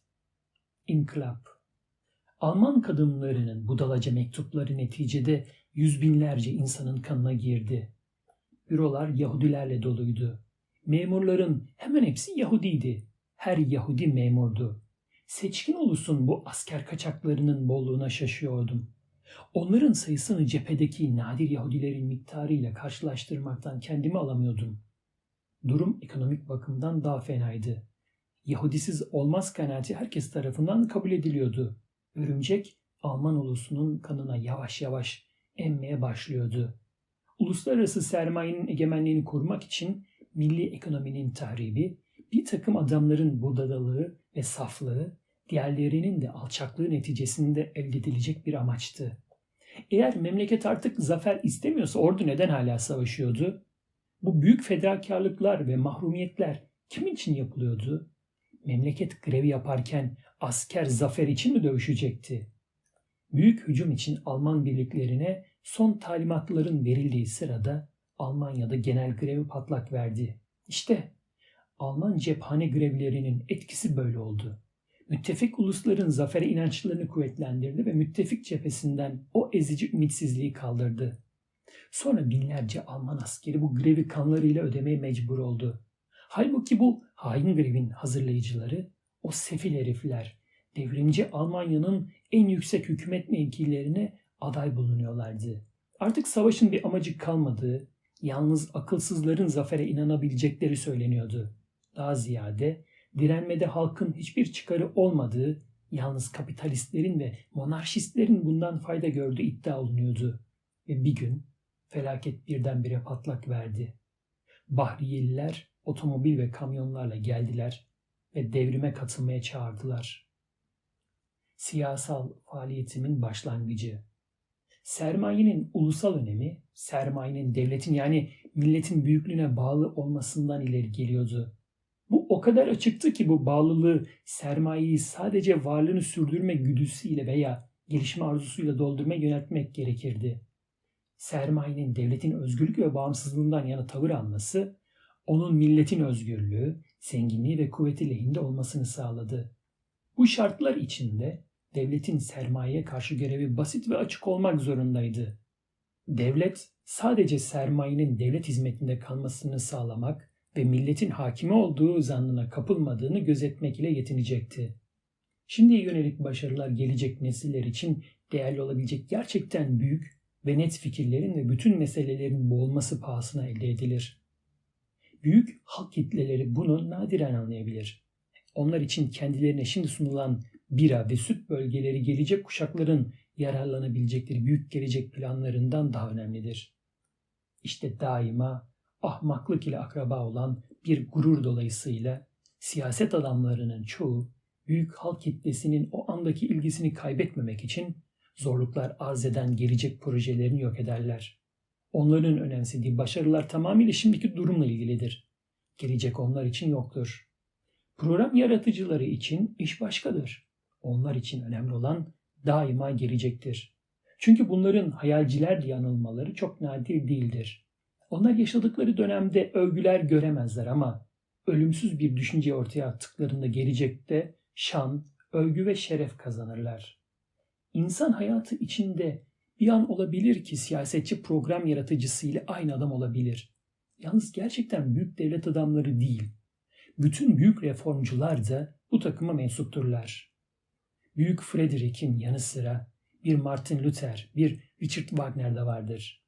Almanya'nın kalkınması meselesini çok açık bir biçimde kavradığım için en zor mücadelenin düşman uluslara karşı değil, uluslararası sermayeye karşı yapılması gerektiğini anlıyordum.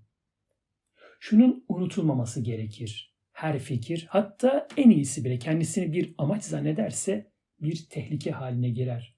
Çünkü gerçekte o fikir bu amaca erişmek için ancak bir araçtır. Fakat benim için ve bütün gerçek nasyonel sosyalistler için yalnız bir ideoloji vardır. Ulus ve vatan. Bizim mücadelemizin konusu ırkımızın ve ulusumuzun hayat ve gelişmesini sağlamaktır. Çocuklarını beslemek ve kanının temizliğini, vatanın özgürlüğünü ve bağımsızlığını savunmaktır. Her düşünce ve fikir, her eğitim ve her bilim bu amaca hizmet etmelidir. Her şey bu bakımdan incelenmeli, zaman uygunsa tatbik, değilse bertaraf edilmeli. Tekrar araştırmaya ve okumaya başladım. Yahudi Karl Marx'ın bütün hayatının çalışmasının niyetini ve içeriğini anlamaya başardım. Onun kapitali şimdi tamamen anlaşılır hale geldi. Bu sosyal demokrasinin ulusal ekonomiye karşı bir mücadelesiydi. Bu mücadelede ekonomi ve borsa dünyası gerçekten uluslararası ve Yahudi sermayesinin hakimiyetine zemin hazırlayacaktı. Münih'te garnizon görevini yapan alaylardan birinde ders subayı olarak görev aldım. Eğitim sırasında yüzlerce arkadaşı uluslarına, vatanlarına kazandırmayı başardım. Askeri millileştiriyordum. Bu şekilde genel disiplini takviyeye yardım ettim. Aynı nedenle fikir ve kanaatlerime katılan birçok arkadaş tanıdım. Bunlar daha sonra benimle beraber yeni hareketin ana çekirdeğini oluşturmaya başladılar. Alman İşçi Partisi Marksizmin hedefi burjuvazinin o tehlikeli nasyonalizm dişini sökmekti. Bu diş sökülürse ordu bir zabıta kuvveti olarak kalabilirdi ama düşman karşısında savaşabilecek yeteneğe sahip bir asker olamazdı. Mevcut bir partiye girmeye hiç niyetim yoktu. Kendim bir parti kurmak ve onun lideri olmak istiyordum. Servetsiz, fakir bir adam oluşum bana dayanılması en kolay bir sorun gibi görünüyordu. Fakat en zor gelen şey nam ve şanı bilinmeyen kimseler takımına mensup, milyonlarca vatandaş arasında yapayalnız bulunmamdı. Aydınlar eğitim görmemiş olanlara daima bitmeyen bir gurur ve kibirle yukarıdan bakarlar. Hiçbir zaman şu soru sorulmaz. Bu adam neler yapabilir? Yalnız ne öğrenmiştir diye düşünülür. Bu eğitim görmüş kimseleri etrafı birçok diplomalı ile kuşatılmış adamları işinin ustası sanırdım. Bunda aldanmışım. Alt üst olmanın nedenleri. Büyük yalanların daima bir kısmına inanılır. Onun için halk duyguların sadeliği içinde küçük bir yalandan çok büyük bir yalan inanır. Ekonominin devletin tek hakimi ve belirleyeni olduğu düşüncesiyle birlikte para herkesin önünde secdeye geldiği bir tanrı oldu. Göklerin tanrıları unutuldu. Toplu olarak okuyucuları üç kısma ayırmak mümkündür. 1. Bütün okuduklarına inananlar. 2. Artık hiçbir şeye inanmayanlar. 3. Okuduklarına eleştirel bir gözle bakarak sonra karar verenler.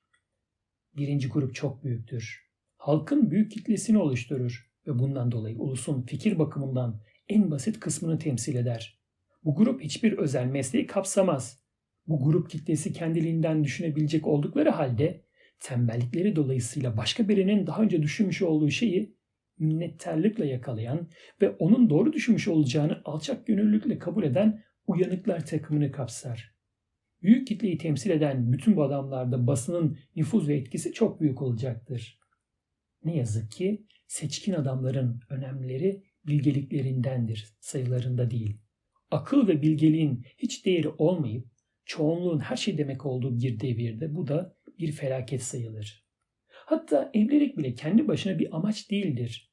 Evlilik insanları daha yüksek bir amaca, türün ve ırkın çoğalması ve devamı gibi bir amaca götürmelidir.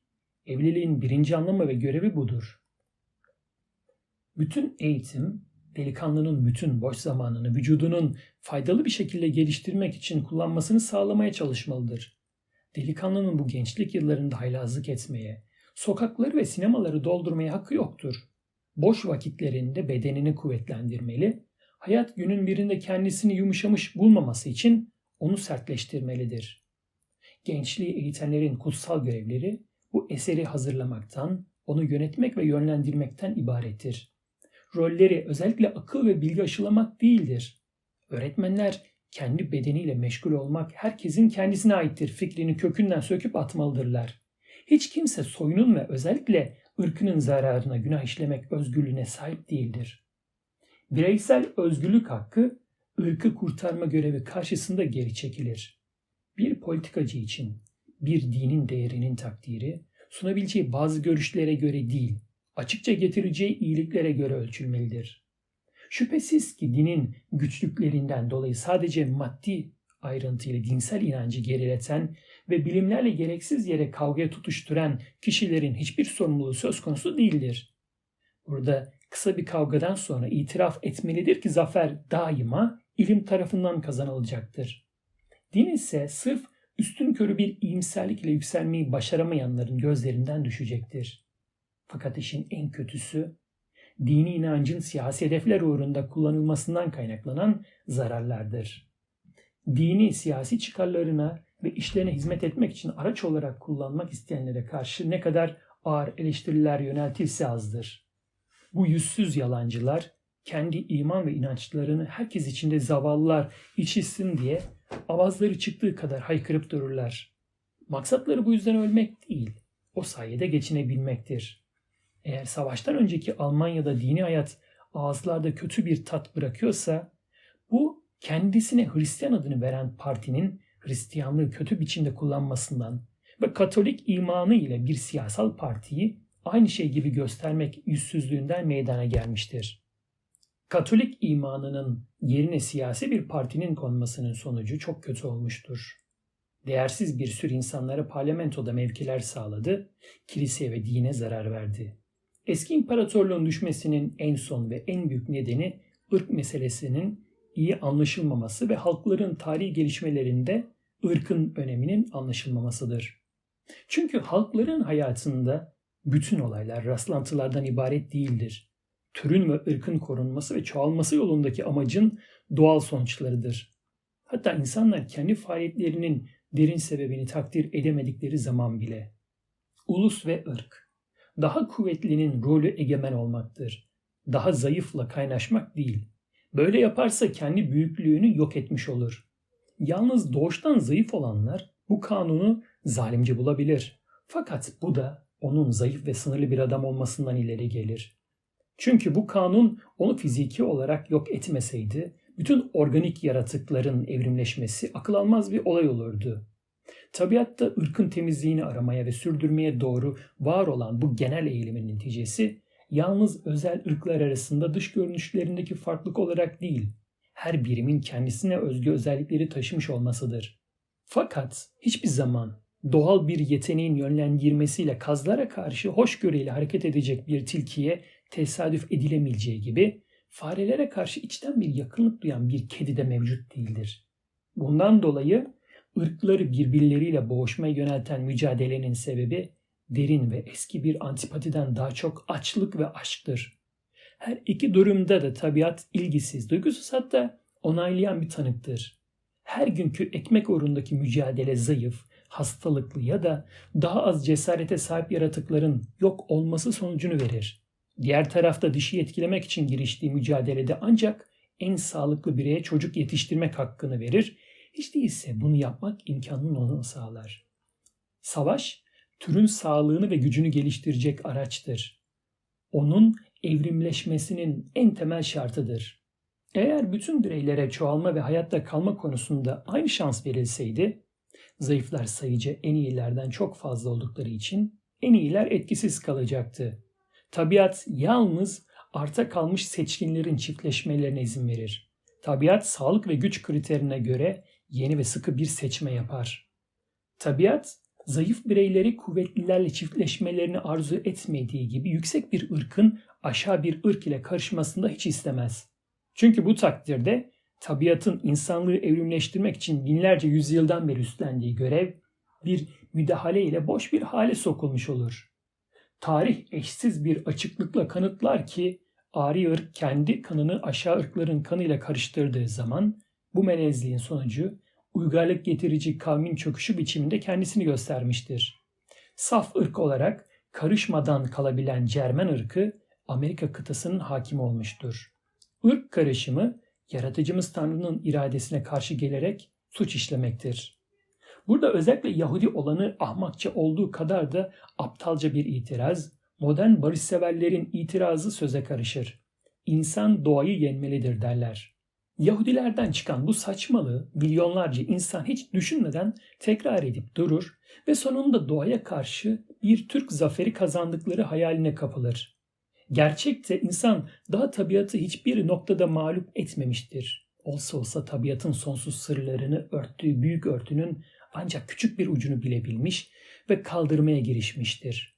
İnsan hiçbir zaman bir şey icat etmemiştir. Yalnızca var olanı bilmiştir. İnsan tabiata hakim değildir. Yalnız bazı kanunları ve tek tük doğal olayı bilmesi sayesinde diğer canlılara hakim olmuştur.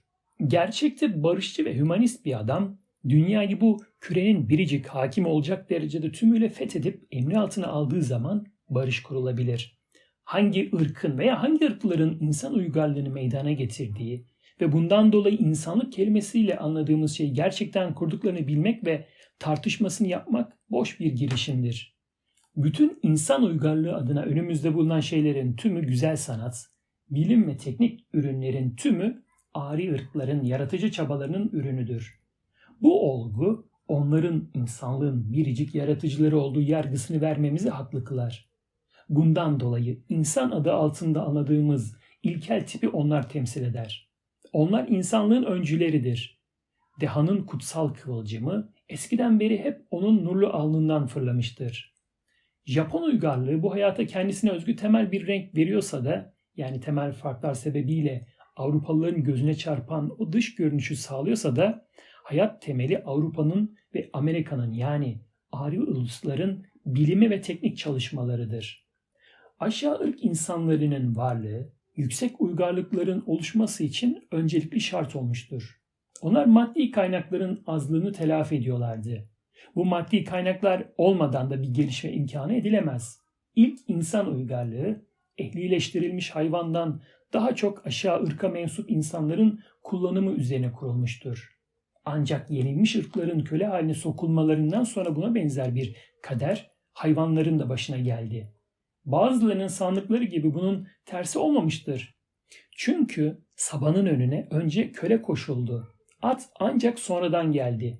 Bu olguyu insanlık bakımından bir düş kırıklığı kabul edebilmek için deli bir barışsever olmak lazımdır. Bu adamlar şimdi bu havarilerin o şarlatanca tekerlemelerini savunma konusunda yararlandıkları uygarlık düzeyine erişmek için böyle bir gelişmenin meydana gelmiş olması gerektiğini anlamıyorlar. Arilerin aşağı kavimleri bularak onları egemenliklerini soktukları yerlerde ilk uygarlıkların doğmuş olması bir rastlantı değildir. Bu aşağı ırklar doğmak üzere bulunan bir uygarlığın hizmetinde ilk teknik araç olmuşlardır. Fatih ariler aşağı ırk insanlarını boyunduruk altına aldılar ve emirleri altında onların yaşamalarını düzenlediler. Bu kendi amaç ve düşüncelerine göre oldu. Fakat onlara zor olmakla beraber faydalı bir yaşama biçimi öğrettiler. Gerçi zayıf ırk eski özgürlüğünü yitirdi ama onun yerine daha değerli bir şeye sahip oldu. Sömürgeler yükselmeye başladıkça ve dil bakımından arilere yaklaştıkça efendi ile uşağı ayıran perde ortadan kalktı. Ariler kanlarının temizliğinden vazgeçtiler ve yaratmış oldukları cennette yaşama hakkını bu nedenle kaybettiler. Kanların karışması ve bunun zorunlu sonucu olarak ırkların seviyesinin düşmesi eski uygarlıkların yok olmalarının tek sebepleridir. Çünkü halkların yok olmalarının nedeni yitirilen savaşlar değildir. Soylu kanın soyluluğunu koruyamamasıdır. Devlet kurma fikri aşağı insan ırklarında çok az gelişmiştir. Bu aşağı ırklar çoğu kez aile hayatı düzeyinde kalırlar. İnsanlar kişisel çıkarlarını ikinci plana atmaya ne kadar eğilimliyseler, geniş topluluklar kurma yetenekleri de o kadar büyüktür. İnsanı hem cinsine yardıma yönelten özveri yeteneği arilerde çok gelişmiştir. Arilerin büyüklüğü düşünsel yeteneklerinin zenginliği değildir. Bütün yeteneklerini toplumun hizmetine sunma eğilimleridir. Her örgütün temel şartı bireyin gerek kişisel düşünce ve kanısını, gerek özel çıkarların toplum yararına feda etmesidir. Yahudi, Ari ile en belirgin karşıtlığı meydana getirir. Dünyada belki başka hiçbir halk yoktur ki onda var olma içgüdüsü soylu bir halkta olduğu kadar gelişmiş olsun. Bunun en iyi kanıtı bu ırkın zamanımıza kadar kalmış olmasıdır. Son 2000 sene içinde samimi yeteneklerinde, karakterinde Yahudi halkı kadar az değişikliğe uğramış bir halk var mıdır? Yahudiler kadar hangi halk büyük büyük devrimlere karışmıştır? Böyle olmakla beraber insanlığı büyük zararlara uğratan en büyük felaketlerden onlar yine yara almadan çıkmışlardır. Yahudi bugün kurnaz olarak anılıyor. Fakat Yahudinin zekası gizli bir gelişmenin sonucu değildir. Bu zeka yabancıların kendisine verdiği hayat dersinden yararlanarak oluşmuştur. Yahudi hakkında özveri iradesi bireyin basit bir varlığını sürdürme güdüsünden öteye geçmez.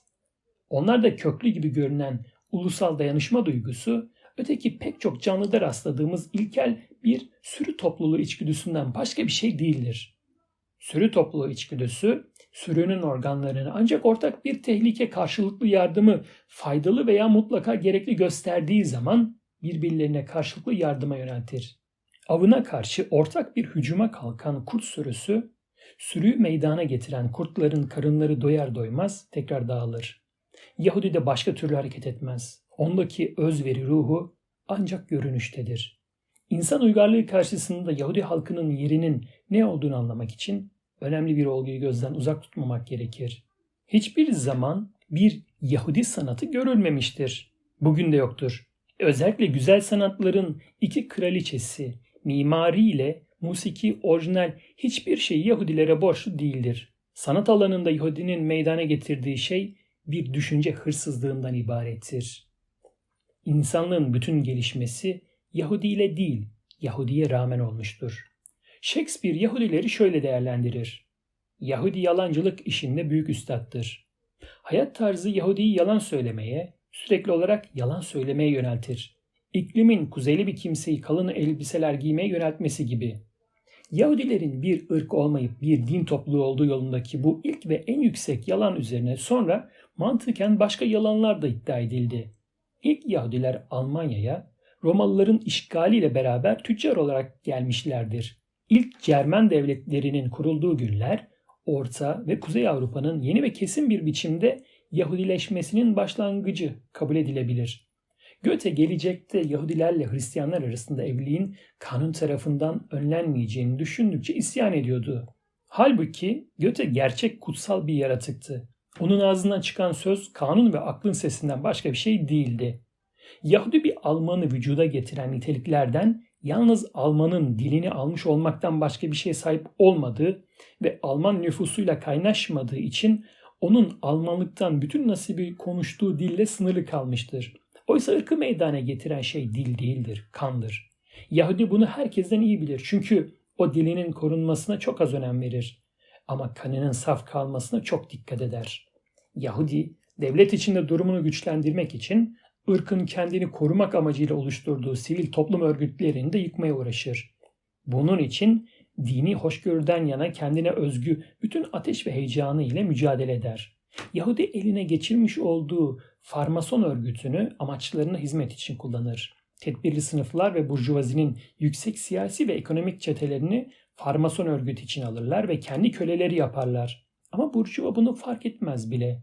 Marksist ideoloji bireye, ulusa ve ırka karşı durarak onların yaşam hakkını ellerinden almaya kalkışarak insan uygarlığının temellerine dinamit koyuyor. Oysa insan uygarlığının en temel şartları bunlardır. Bireyin ve ırkın çökmesi, aşağı bir ırkın yani Yahudi ırkının baskıcı egemenliği önündeki en büyük engeli ortadan kaldırır. Barışçı ideolojiler aracılığıyla ulusal var olma içgüdüsünü felce uğratmak için aydın denilen çevrelerde farmasonluğun giriştiği mücadeleye Yahudilerin elinde bulunan büyük basında halk kitleleri ve özellikle burjuvazi arasında destek verir. Çökertici bu iki kuvvete bir üçüncü kuvvette katılır. Farmasonluğun ve basının yanındaki bu üçüncü kuvvet en tehlikeli olandır. Bir terör örgütüdür.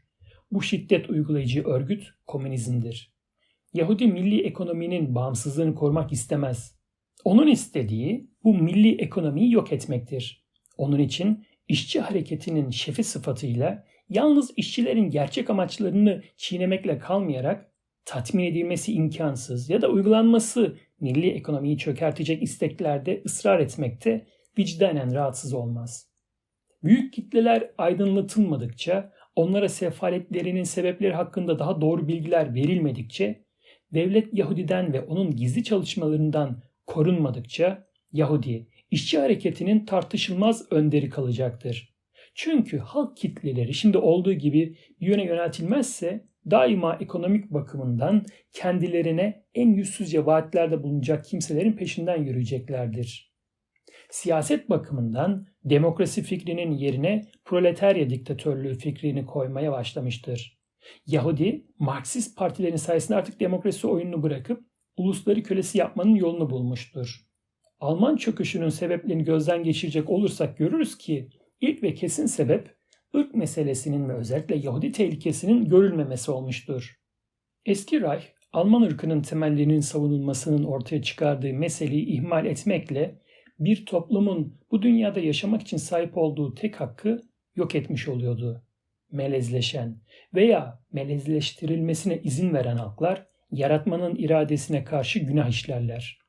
Her yenilgi gelecekteki bir zaferin nedeni olabilir. Fakat kanın temizliğinin yitirilmesi gizli mutluluğu sonsuza dek yok eder. İnsanı sonsuza dek aşağılatır. Bunun ahlaki neticeleri hiç silinmez. Bu temel mesele hayatın diğer meseleleriyle karşılaştırılırsa o zaman görülür ki öteki meselelerin tümü önemsiz şeylerdir. Nasyonal Sosyalist Alman İşçi Partisi'nin ilk gelişme aşaması. Toplumun milliyetçileştirilmesi hiçbir zaman yarı tedbirlerle veya ürkek bir havarilikle sağlanamaz. Bunun için gayretleri bir noktada yoğunlaştırmalı ve bunu da ulaşılması gereken amaca kadar inatla sürdürülmelidir. Toplum ancak bir yöne açık biçimde yöneltilmiş ya da ters yönde bir güce eğilim gösterir. İki yön konusunda da kararsızlık gösterene eğilim göstermez. İnancı sarsmak bilimi sarsmaktan daha zordur. Aşk takdir ve hürmete oranla daha az kararsızdır. Kin antipatiden daha devamlıdır. Bütün zamanlarda bu yeryüzünde en şiddetli devrimleri harekete getirmiş olan halkı ele geçiren bilimsel bir bilginin savunulması değil, kalabalıkları çılgınca coşturan can alıcı bir tutkuyla ve gerçek bir istemin gücüdür. Kim toplumu kazanmak isterse onun kalbini açan anahtarı bilmelidir. Burada objektiflik zayıflıktır, irade kuvvettir. Irkların saflığını koruyamayan uluslar, aynı hareketle ruhlarının bütün oluşumlarındaki birlikten de vazgeçmiş olurlar. Irk meselesi yalnız dünya tarihinin anahtarı değil, insan kültürünün de anahtarıdır. Açıklanan düşünceler ne kadar sığ ve sınırlı olursa, algılama yeteneklerinde aynı oranda sığ olan topluluklar tarafından kolaylıkla onaylanır ve uygulanır. Onun için yeni hareket hem basit hem açık bir yol takip etmelidir. Propaganda gerek biçimi gerek esası itibariyle toplumun düzeyinde tutulmalı ve kıymeti ancak alınan sonuçlarla ölçülmelidir. Elbette propaganda zaten ulusal bilince sahip kimselerin ulusal bilinçlerini korumalar için yapılmıyor. Bizim Alman ulusu hakkındaki düşüncelerimize karşı olanları bizim kanımızdan iseler kazanmak için yapılıyor. Bir siyasal reform hareketini başarıya ulaştırmanın aracı hiçbir zaman yönetici sınıfları aydınlatmak ya da etki altına almak olamaz. Gerekli olan siyasal gücü elde etmektir. Akılsız bazı kişilerin Almanya'da yaptıkları hükümet darbesi gibi darbecilerin hükümeti ele geçirmeleri başarı sayılmamalıdır. Siyasal gücü ele geçirmek, reform niyetlerinin başarıya eriştirmek için uygulanması gereken ilk şart ise de o zaman böyle niyetler besleyen bir hareket varlığının ilk gününden itibaren toplumsal bir hareket olduğunu unutmamalı, o yumuşak ve kararsız burjuvaların değerlerinden uzak durmalıdır. Yeni hareket özü itibariyle parlamento karşıtıdır. Yani kendi iç örgütünde olduğu gibi hükümet başkanına diğerlerinin yönetimini yalnızca denetleyen bir adama bağlanmayı çoğunluk egemenliğinin genel ilkesini yatsımaktadır. Hareket şu ilkeyi ileri sürer. Küçük meselelerde olduğu gibi büyük meselelerde de lider mutlak bir otoriteye sahiptir ve bu otorite onun tam bir sorumluluğunu kapsar. Amacı dini bir reform değildir. Ulusumuzun siyasal bakımdan yeni baştan örgütlenmesidir. Dinin ahlaki bir dayanak olma konusundaki rolünü kabul etmeyerek onu partilerin kullandığı bir araç yapmak isteyen partilerin karşısında bulunulur. Hareketin kutsal görevi ne belirli bir devlet şekli kurmaktır ne de başka bir devlet biçimine karşı mücadelede bulunmaktır. Maksat ana prensipleri hayata geçirmektir. Bunlar olmazsa ne cumhuriyet ne de monarşi var olamaz. Görevimiz ne bir monarşi kurmaktır ne cumhuriyeti takviye etmektir. Bir Cermen devleti yaratmaktır. Bir devletin görünüşünün önemi yoktur. En iyi örgüt bir hareketin lideriyle taraftarları arasında kalabalık bir aracılar grubunun bulunduğu bir örgüt değildir. Araçlar ne kadar azsa örgüt o kadar iyidir. Çünkü örgüt kurmak demek bir düşünceyi olabildiğince çok insana kabul ettirmek demektir. Böyle bir düşüncede her zaman tek bir yaratıcı insanın kafasında oluşur. Örgütün ve ideolojinin yaratıcısının otoritesi itiraz kabul etmez biçimde yerleşmeden örgütte küçük birimler oluşturmak örgüt birliğinin yok olma tehlikesini doğurur. Hareketin bir siyasal ve bölgesel merkezinin meydana getirilmesi çok önemlidir. Yahudi gazetelerinde saldırıya uğramayan, onlar tarafından eleştirilmeyen ve aşağılanmayan kimse ne iyi bir Almandır ve ne de gerçek bir nasyonal sosyalisttir. Dünya görüşü, inancındaki kararlılığı, iradesinin kuvveti tam ve doğru bir biçimde yalnız ulusumuzun düşmanının kendisine karşı gösterdiği düşmanlıkla ölçülebilir. Her zaman en büyük etkiyi yapmış tek bir şey vardır, o da terördür. Terör ile etrafa dehşet saçmak yöntemi düşünceyle değil, karşı terör hareketiyle yenilir. Bu dünyada düşmanlarında kendisine karşı kin uyandırmayı başaramayan bir insan bence dost değildir. Felsefe, düşünce ve parti.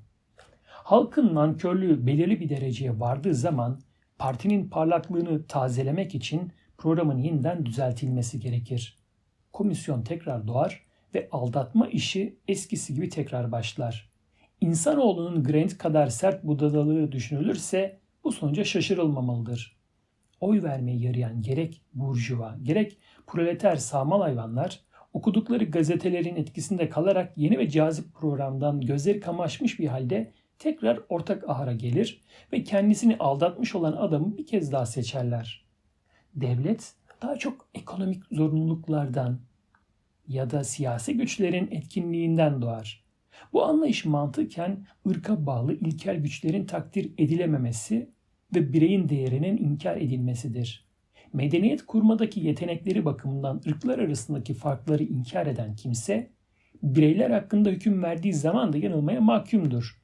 Irkların eşitliğini kabul etmek uluslar ve insanlar hakkında da aynı şekilde hüküm vermeyi gerektirir enternasyonalist Marksizm var olan bir felsefi sistemin Yahudi Karl Marx tarafından siyasal bir ideolojiye dönüştürülmesinden başka bir şey değildir.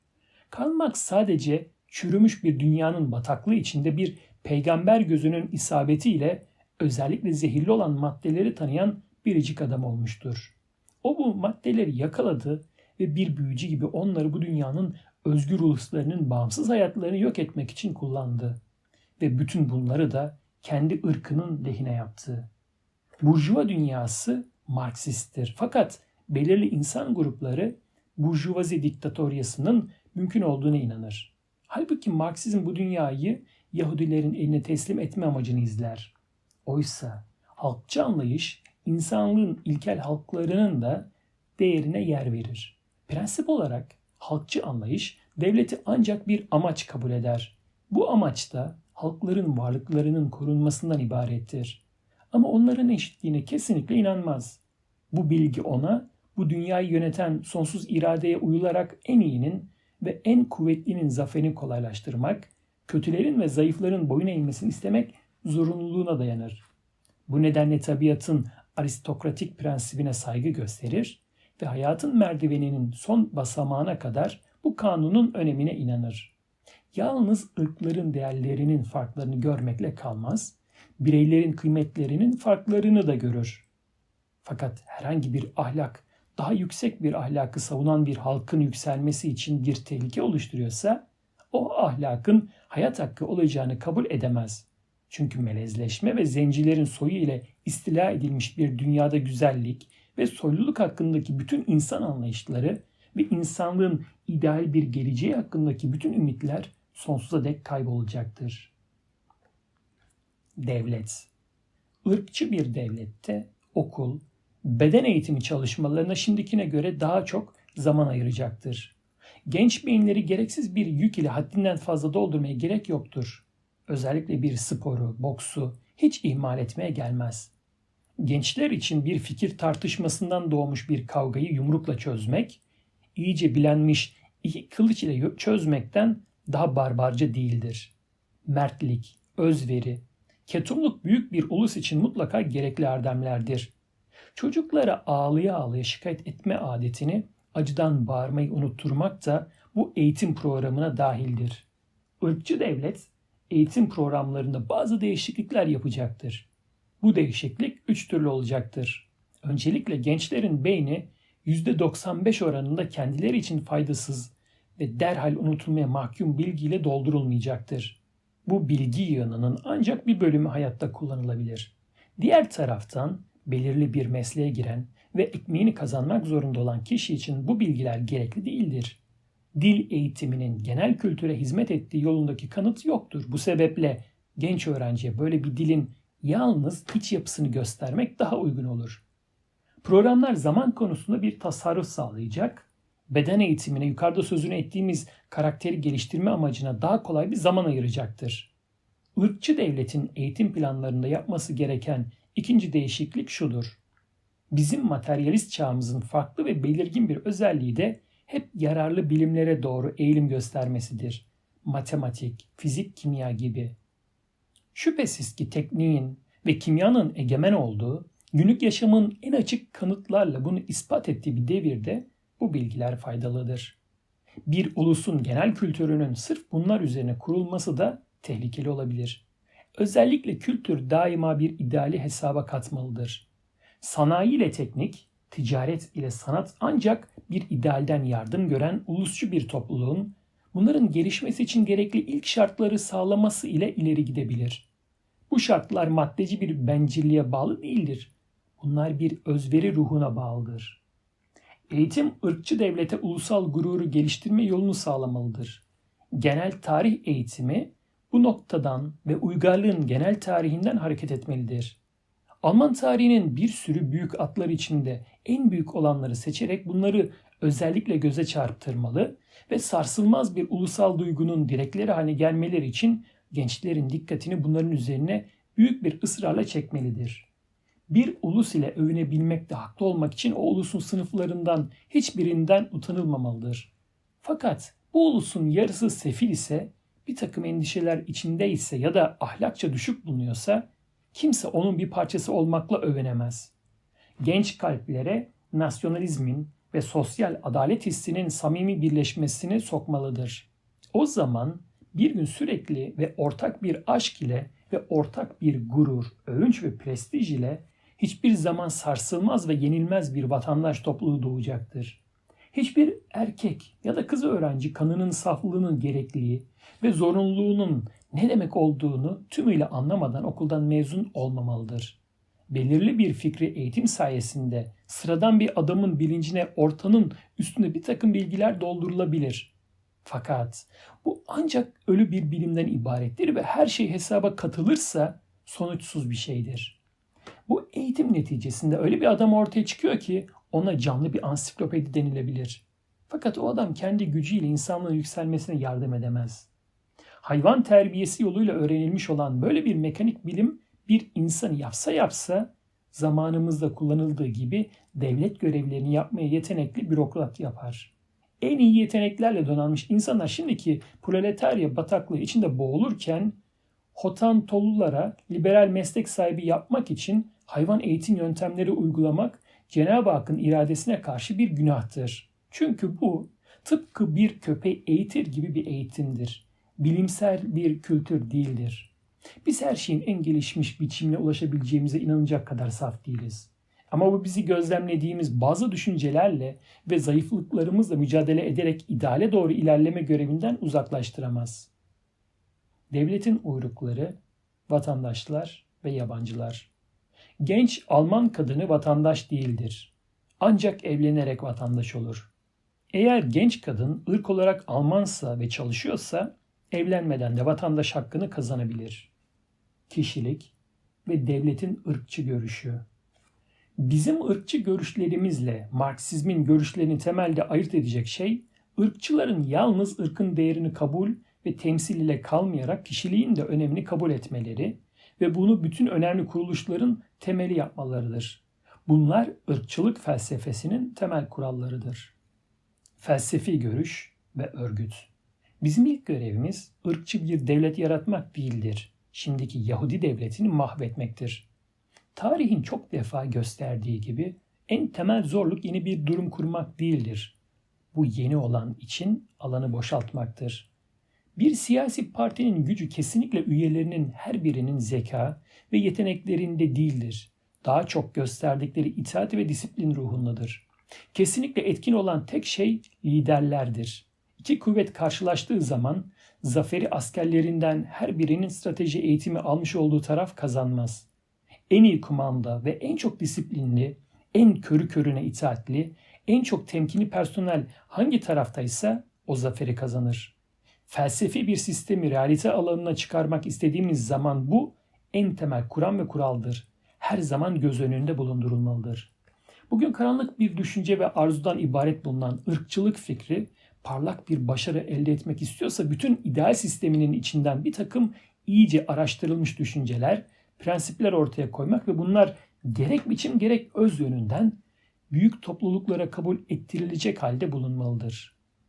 Başlangıç mücadeleleri Sözün önemi Dünyayı alt üst eden büyük olayların hepsi yazılarla değil söz ile meydana getirilmiştir. Marksizm ve halk kitleleri üzerinde o şaşılacak etki ve nüfuzu sağlayan şey hiç de Yahudi etki gayretlerinin yazı vasıtasıyla ifade edilen ürünü değildir. Tam tersine işçi yığınları ele geçirmek için sürdürülen o eşsiz sözlü propagandadır. 100 bin Alman işçisinden 100 tanesi Karl Marx'ın sözü geçen ünlü eseri bilmez. O eser proleter yığınlar ve hareketin yandaşlarından çok aydınlar ve Yahudiler tarafından bilinir ve incelenir. Bu eser hiçbir zaman büyük kitleler için yazılmamıştır. Dünyayı fethedecek Yahudi makinesini idare eden ekip için yazılmıştır. Kızıl Cephe'ye karşı savaş bizim mücadelenin başlangıcından itibaren bizim savunma örgütünün temelini gerçek bir güvenlik servisi biçiminde attım. Bunlara özellikle şunu öğretiyorduk. Terör ancak terör ile kırılabilir. Bu yeryüzünde cüretli ve azimli adam her zaman kazanmıştır. Akıl sustuğu zaman son karar zora ve şiddete aittir ve en iyi savunma silahı saldırıdır. Bizim güvenlik servisimize her tarafta onun bir takım demagoglardan ibaret olmayıp son derece enerjik bir mücadele cemiyeti olduğu yolunda bir şöhret kazandırmak lazımdı. Bu gençlik böyle bir parolaya ne kadar susamıştı.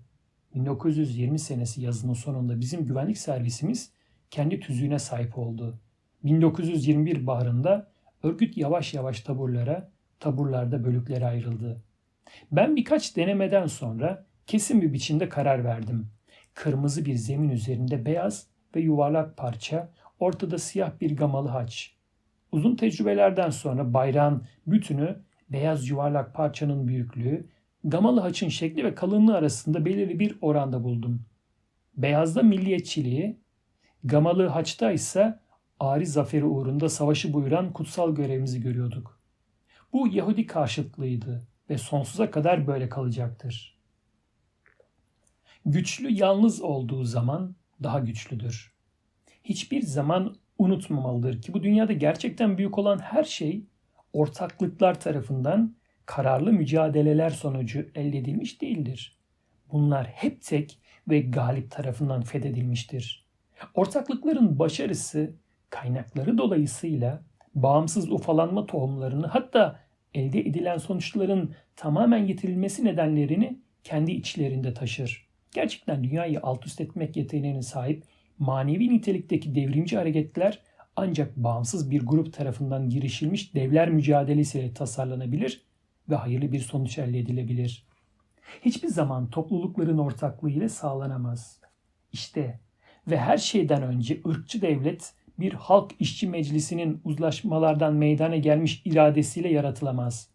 Diğerleri arasından kendisini yol açmış tek bir hareketin etkin iradesi tarafından kurulabilir.'' saldırı birliklerinin anlamı ve örgütü. Eski devletin kuvveti başlıca üç sütun üzerine dayanıyordu. Monarşik yapı, bürokrasi ve ordu. 1918 devrimi devletin monarşik yapısını kaldırdı. Orduyu dağıttı ve memurlar heyetini partilerin insafına bıraktı. Devletin otoritesinin temel direkleri yıkılmış bulunuyordu. Otoritenin dayandığı birinci temel halkın katılımıdır. Ama yalnız buna dayanan bir otorite yine son derece zayıf sayılır. Güvenliği ve istikrarı kuşkuludur. Bunun yanı sıra otoritenin ikinci temelini iktidar ve nüfuzda, kudrette görüyoruz. Bu otorite birinciden daha istikrarlı ve daha emindir. Fakat hiç de sağlıklı değildir. Eğer halka karşı sevgiyle kuvvet birleşirse, bu durum bir süre sürdürülebilirse o zaman daha sağlam temeller üzerinde yeni bir otorite, geleneğin otoritesi meydana gelebilir. Nihayet halka karşı sevgi, kuvvet ve gelenek birleştiği takdirde bundan çıkan otorite sarsılmaz kabul edilebilir. Bütünüyle bakıldığında her ulus üç büyük sınıf halinde bir varlık arz eder. Bir yanda bütün erdemlerle donanmış, özellikle cesaret ve özveriyle bir sınıf vardır. Diğer uçta ise en kötü insanlardan oluşmuş, birincinin karşıtı bir sınıf vardır. İki uçtaki bu iki grup arasında üçüncü sınıf vardır. Büyük ve geniş orta sınıf. Ne birincinin parlak kahramanlığına ne ikincinin kötülüklerine katılmaz. Dört buçuk yıl süren savaş bu üç sınıfın tüm dengelerini bozmuştu. Bu savaş ulusun en seçkin ve en değerli evlatlarını vatanı savunurken aldı. Orta sınıfta pek çok şehit verdi. Kahramanlıklar gösterdi. Ulusun kalabalık orta sınıfı kendi kan vergisini ödemişti. En iyilerden meydana gelen sınıfsa örnek oluşturacak bir kahramanlıkla tamamen kendini feda etmiş bulunuyordu. Kötülerden oluşan uçtaki sınıf bir taraftan en anlamsız kanunlardan, diğer taraftan askeri kanunun uygulamadaki eksikliğinden yararlanarak tam ve eksiksiz olarak duruyordu. Alman devrimine halkçı sıfatını verirken şuna dikkat etmek gerekir. Bu cinayeti bizzat Alman halkı istemiştir. Onu yapanlar asker kaçaklarından, pezevenklerden ve aşağılık adamlardan oluşuyordu. İçinde devrimci düşünce parlayan ve devrimi yapmış olan toplumsal tabaka ne bu devrimi savunmak için asker sağlama yetenekliydi ne de bunu yapmaya uygun bulunuyordu. Çünkü bu toplumsal tabaka hiçbir zaman cumhuriyetçi bir devlet kurmayı istemiyordu. O yalnız içgüdülerini daha iyi doyurmak için önceki devletin örgütünün bozulması amacındaydı. Parolası düzenin ve Alman Cumhuriyeti'nin kurulması değildi. Daha çok Cumhuriyet'in yağmasıydı. 9 Kasım 1918'de Marksizm karşısında kayıtsız ve şartsız teslim olan devlet bir gün içinde Marksizmi yenemezdi. Bu güvenlik servisi başlangıçta salonların korunması için kurulmuştu. İlk görevi sınırlıydı. Münih'te Hofbraus toplantısındaki savaştan sonra güvenlik servisimiz saldırı birliği adını aldı. Bizim muhtaç olduğumuz şey cesur yüz, iki yüz karıştırıcı değildi. İdealizme tutkun yüz binlerce tutucu mücahitti gizli görüşmelerle çalışmak değil, kudretli kitle gösteriyle çalışmak gerekti. Hareket hiç de hançer veya zehir veya tabanca ile zaferi getirmezdi. Yalnız sokağı fethetmekle başarılı olunabilirdi. Biz komünistlere nasyonal sosyalizmin sokan gelecekteki egemeni olduğunu ve günün birinde devletin de egemeni olacağını anlatmalıydık. Büyük hırsızlar serbest ve cezasız kaldıkları sürece küçük hırsızları yakalamamalıdır. SA ne bir askeri savunma örgütü ne de gizli bir örgüttür. Bu açıdan bakıldığında vardığımız sonuçlar şunlardır. 1. Eğitimleri askeri yararları bakımından değil, partinin çıkarlarına uymaları bakımından yapılmalıydı. Eğitimlerin ağırlık merkezini askeri talimler değil, spor, özellikle boks ve jiu-jitsu eğitimleri oluşturmalıdır. 2. SA'nın gizli bir yanının olmasına daha başlangıçta engel olmak için herkesin derhal tanıyabileceği üniformalar taşımalıydılar. SA gizli toplantılar yapmamalıdır. 3. SA'nın örgütlenme biçimi ve üniforması ile donanımı eski ordu örneklerine benzememelidir.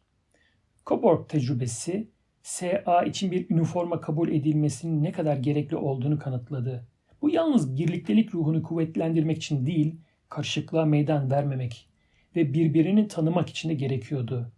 O zamana kadar SA'lar yalnız kol bağları taşıyorlardı. Şimdi ona bilinen gömleği ve kasketi de ilave ettiler. 1923 senesi baharında ve yaz ayları esnasında SA bir askeri savaş örgütüne dönüştü. federalizm bir maskeden başka bir şey değildir. İşçilerin ve erlerin oluşturduğu kurultaylar Bavyera'yı Almanya'ya karşı başkaldırmaya zorluyordu. Hareket noktaları Prusya militarizmiydi. Halkı Prusya'ya karşı kışkırtıyorlardı. Yahudi karşıtlığı 1918-1922 senesi kaşında yavaş yavaş kök salmaya başladı. Nasyonel Sosyalist Hareket onu sonradan geliştirmiştir. Özellikle bu meseleyi büyük ve küçük burjuvazinin dar çevresinden kurtarmayı ve onu büyük bir halk hareketinin zembereği ve parolası yapmayı başarmıştı. Dünyanın geleceği için önemli olan şey protestanların mı Katoliklere yoksa Katoliklerin mi protestanlara galip geleceği meselesi değildir. Ari ırkına mensup insanın ebedi mi kalacağı yok mu olacağı meselesidir. İnsanlara şekillerini, yaratılışlarını ve yeteneklerini Allah'ın iradesi vermiştir. Onun eserini yok etmek, Cenab-ı Hakk'ın iradesine savaş ilan etmektir. Mezheplerden birini eleştirmek, aramızda öteden beri var olan dini ayrılığı vahimleştirmek ve Almanya'yı paylaşmış olan iki mezhep arasında bir imha savaşını kışkırtmak olur.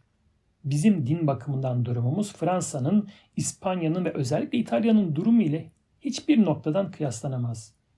Bu üç memlekette klerikalizm, ümmetçilik yahut ultramontanizme, katolizm politikası karşı düşünceler ileri sürülebilir. Almanya'da bir mezhebe mensup insanlar tarafından kabul edilen şey diğer herhangi bir mezhep inananları tarafından öncelikle reddedilir. O kadar ileridir ki kendi kiliselerinin içinde gözledikleri yolsuzlukları düzeltmeye kalkışacak kimseler bile böyle bir reform diğer bir mezhebe mensup otorite tarafından tavsiye edilirse derhal ondan vazgeçer. Ben bugün ırkçı hareketi din kavgalarını karıştırmaya kalkan kimseleri ulusumun herhangi internasyonalist bir komünistten daha tehlikeli bir düşmanı kabul ettiğimi söylemekten çekinmem. Yahudinin çıkarları bugün ırkçı hareketin kanını dini bir savaş içinde bitkinlik doğuncaya kadar akıtmaktır. Nasyonel sosyalist liderlerin ilk görevi daima nasyonel sosyalist hareketi bu gibi kavgalara sokmak için uğraşacak bütün girişimlere şiddetle karşı gelmek ve böyle projelerle inde propaganda yapanları derhal partinin safları arasına çıkarmak olacaktır. 1923 senesi sonbaharında bu konu kesin olarak başarıyla çözüldü. En tutucu bir protestan bizim saflarımız arasında en tutucu Katolik ile yan yana yürüdüğü halde vicdanı hiçbir rahatsızlık yaşamamıştır. İkisinin de ari ırkın düşmanına karşı girişmiş oldukları şiddetli kavga onlara birbirlerine saygı duymayı öğretmiştir. Yahudilerin 1919'da, 1920'de, 1921'de ve sonraları o kadar hilekar bir biçimde kışkırtmayı başardıkları federal devletle üniter devlet tartışması Nasyonel Sosyalist Hareketi katılmak istemediği bazı problemler karşısında tavır takınmak zorunda bıraktı. Almanya'nın federal bir devlet mi yoksa merkeziyetçi bir devlet mi olması gerekir? Bu iki kavramın pratikteki anlamı nedir? Federatif bir devlet nedir? Federatif devlet kavramı ile biz hükümranlık haklarına sahip devletlerden oluşmuş bir topluluk kastediyoruz ki bu devletler hükümranlık hakkının verdiği yetkiyle ve kendi iradeleriyle birleşirler ve kendi hükümranlık haklarının arasından federasyona gerekli olan haklardan federasyon lehine vazgeçerler. Bu ilke pratikte yeryüzünde var olan konfederasyonlardan hiçbirinde kayıtsız ve şartsız uygulanmamaktadır. En az Birleşik Amerika Devletleri Anayasası'na uygun düşüyor. Çünkü bu konfederasyonu meydana getiren devletlerden çoğunun başlangıçta herhangi bir hükümranlık hakkından vazgeçmiş oldukları ileri sürülemez. Rey, hususi devletlerin özgür iradeleri ve el birliğiyle oluşmuştur. İçlerinden birinin Prusya'nın hegemonyasının baskısı sonucu meydana gelmiştir. Reich'in kuruluşuna ve konfederasyonun oluşmasına hepsi aynı derecede katılmadılar. Pratikte bu devletlerin çoğu hakkında gerçek bir hükümranlık hakkından bahsedilemezdi. Ordu bu ayrılıkçı etkilerden özellikle ve özenle korunmalıdır. Geleceğin nasyonel sosyalist devleti artık geçmişin yanlışlarına düşmemeli ve ona kendisine ait olmayan işler yüklememelidir. Ordunun rolü bir ırkın değişik dallarını birbirinden ayırt eden, özelliklerin sürmesini sağlayan bir okul olmak değildir. Tam tersine ordu öyle bir okuldur ki orada bütün Almanlar birbirine uymayı öğrenmelidir. Bir ulusun hayatında ayrımcılığa neden olabilecek şeylerin tümünü birleştirmek için ordu kullanılmalıdır. Asker kendi doğduğu yörenin sınırlarını değil, vatanının sınırlarını görecek biçimde eğitilmelidir. Nasyonel sosyalist görüş konfedere devletlerin siyasal çıkarlarının hizmetçisi değildir. O bir gün Alman milletinin hükümdarı ve egemeni olmalıdır. Propaganda ve örgüt Bir örgüt yukarıdan aşağı doğru mekanik biçimde büyürse büyük tehlike şu noktadadır. Bir gün kendisini henüz doğru biçimde uyum sağlamamış biri diye tanıtacak herhangi bir kişi hareketin içinden daha yetenekli olanların yükselmelerine kıskançlık yüzünden engel olmaya kalkacaktır. Bu sebepten dolayıdır ki bir süre propaganda ile ideolojinin temellerini gösterir bir düşünce yayımlamalı ve sonra yavaş yavaş çoğalmış olan insan malzemesi içinde führer kafalar aramalı ve onları tecrübe etmelidir. Bazen çok değersiz insanlar anadan doğma führer yeteneği gösterirler. Büyük kuramcılar ender olarak büyük örgütçülerdir. Çünkü kuramcının ve program fabrikacısının büyüklüğü her şeyden önce soyut ve doğru kanunları bilmektedir. Oysa örgütçü her şeyden önce bir psikolog olmalı. İnsanı olduğu gibi almalı ve bunun için de onu bilmelidir. Onun değerini az görmekten çekindiği kadar fazla görmekten de kaçınmalıdır. Eğer bir hareket bir dünyayı alt üst etmek ve onun yerine yeni bir dünya kurmak niyetindeyse yönetim kurulunun şu aşağıdaki ilkeleri tam bir açıklıkla kabul etmelidir bir hareket kazandığı insanları iki gruba ayırmalıdır. Yandaşlar ve üyeler. Propagandanın görevi yandaş toplamaktır. Örgütün görevi üye kazanmaktır. Bir hareketin yandaşı onun amaçlarını onayladığını ve kabul ettiğini beyan eden adamdır. Üye o uğurda mücadele eden kimsedir. Yandaşı propaganda bulur ve harekete çeker üye örgüt tarafından yeni taraftar toplamak için bizzat harekete geçmeye yönlendirilir. Sonra bunların içinden yeni üyeler çıkar. Yandaş olmak yalnız bir fikri pasif olarak kabul etmeyi gerektirir. Üye olmak bu fikrin faal olarak temsil edilmesini, müdafaa edilmesini gerektirir. 10 yandaş arasından ancak iki üye çıkabilir. Sadece kabul ve onay gayreti pasif şekli dolayısıyla tembel ve korkak olan insanların çoğunluğuna uygun değildir. Üye olmak ancak bir azınlığa uygun gelebilen bir entelektüel yapıyı gerektirir. Propaganda bir ideolojiyi bütün ulusa benimsetmeye çalışır. Örgüt kendi kadrosuna yalnız psikolojik sebeplerden dolayı doktrinin yayılmasına zarar vermeyecek kişileri alır. Propaganda bütün bir ulusa bir düşünceyi doldurdu mu, örgüt bir avuç adam ile bütün neticeleri elde edebilir. Propaganda ne kadar iyi çalışmışsa gerçek üyeler o kadar sınırlı olabilirler. Yandaşların sayısı ne kadar çok olursa üyelerin sayısı o kadar az olabilir. Propagandanın ilk görevi örgüt için adamlar kazanmaktır. Örgütün birinci görevi propagandanın devamı için adamları kazanmaktır. Propagandanın ikinci görevi var olan durumu bozarak yeni ideolojiyi kabul ettirmektir. Oysa örgütün görevi ideolojiyi zafere ulaştırmak için savaş olmalıdır gerçekten büyük. Dünyayı alt üst edebilecek çapta bir harekette propaganda öncelikle bu hareketin düşüncesini yaymalıdır. Propaganda yeni düşünceleri açık biçime sokmaya, bunları halka anlatmaya, hiç değilse eski düşüncelerini sarsmaya çalışmalıdır. Örgüt ideolojinin omurgasıdır. Propaganda ne kadar şiddetle ileri vardırılırsa örgüt o kadar hızla çoğalır. Propagandanın arkasında bulunan örgüt ne kadar güçlü olursa propaganda o kadar iyi çalışabilir. Çok büyük örgütler yavaş yavaş kavga yeteneklerini ve ideolojinin yayılması için gerekli kararlılığı gösteremez. Bir doktrin devrimci düşüncelerden yana ne kadar zenginse onu yayanların da o kadar çalışması gerekir. Çünkü böyle bir hareketin kuvveti korkak küçük burjuvaları ondan uzaklaştırma tehlikesini taşır. Bu burjuvalar içlerinden kendilerini yandaş görebilirler. Fakat bunu açıktan açığa söylemekten kaçınırlar bir hareketi tehdit edebilecek en büyük tehlike büyük bir başarı sonucunda üyelerinin anormal biçimde çoğalmasıdır. Bir hareket şiddetle mücadele etme durumunda kaldığı sürece korkak ve bencil kimseler ondan uzak durur. Fakat parti gelişme dolayısıyla başarısını doğrularsa o zaman bu insanlar hemen partiye üye olmaya çalışır. Onun için bir hareket kendi geleceğini sağlamak zorunlu ile başarılı olur olmaz kalabalığa kapılarını kapamalıdır. Ancak böyle olursa hareketin özünü oluşturan eski kalıplar taze ve sağlıklı korunabilir. Hareketi yalnız bu öz kadronun yönetmesine dikkat edilmelidir.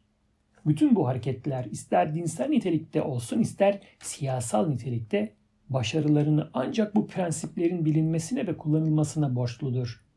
Sürekli hiçbir başarı bu yasalara uyulmadıkça düşünülemez. Ne kadar acımasız davrandım. Kırbaca ne kadar başvurdumsa propagandada o kadar korku ve dehşet telkin ediyor. Zayıfları ve kararsız insanları bertaraf ediyor. Örgütümüzün öz kadrosuna girmelerine engel oluyordu. Düşüncelerine göre hareket o kadar da baskıcıydı ki üye olarak katılmaları kendilerini tehlikelere maruz bırakacaktı. O zaman propagandamıza verdiğim canlı ve savaşçı ruh hareketimizin aşırılık eğilimini kuvvetlendirdi ve teminat altına aldı. Çünkü yalnız gerçekten militan insanlar üye sıfatıyla benimle beraber çalışmaya hazırdılar. İşte böyle düşünülen propagandam öyle bir etki doğurdu ki kısacık bir zaman içinde yüz binlerce adam bize içlerinden hak veriyorlar. Dava uğrunda özveride bulunamayacak ve ona katılamayacak kadar korkak olmalarına rağmen zaferimizi temenni ediyorlardı. Korporasyon sorunu Nazi korporasyonu bir sınıf mücadelesi organı değildir. Bir mesleki temsil organıdır. Nazi devleti hiçbir sınıf tanımaz. Yalnız siyasal bakımdan eşit hukuk ve genel görevlerle burjuvaları tanır. Özgür ve bağımsız ulus devletlerin ekonomisini çökertmek ve bu yolla özgür ulusları evrensel Yahudi ekonomisinin buyruğuna vermek için Yahudiler Marksizm ilahını yaratmışlardır. Nazi korporasyonu için grev bu nedenle ancak ırkçı Nazi devleti var olmadığı zaman kullanılması zorunlu olan ve izin verilmesi gereken bir araçtır.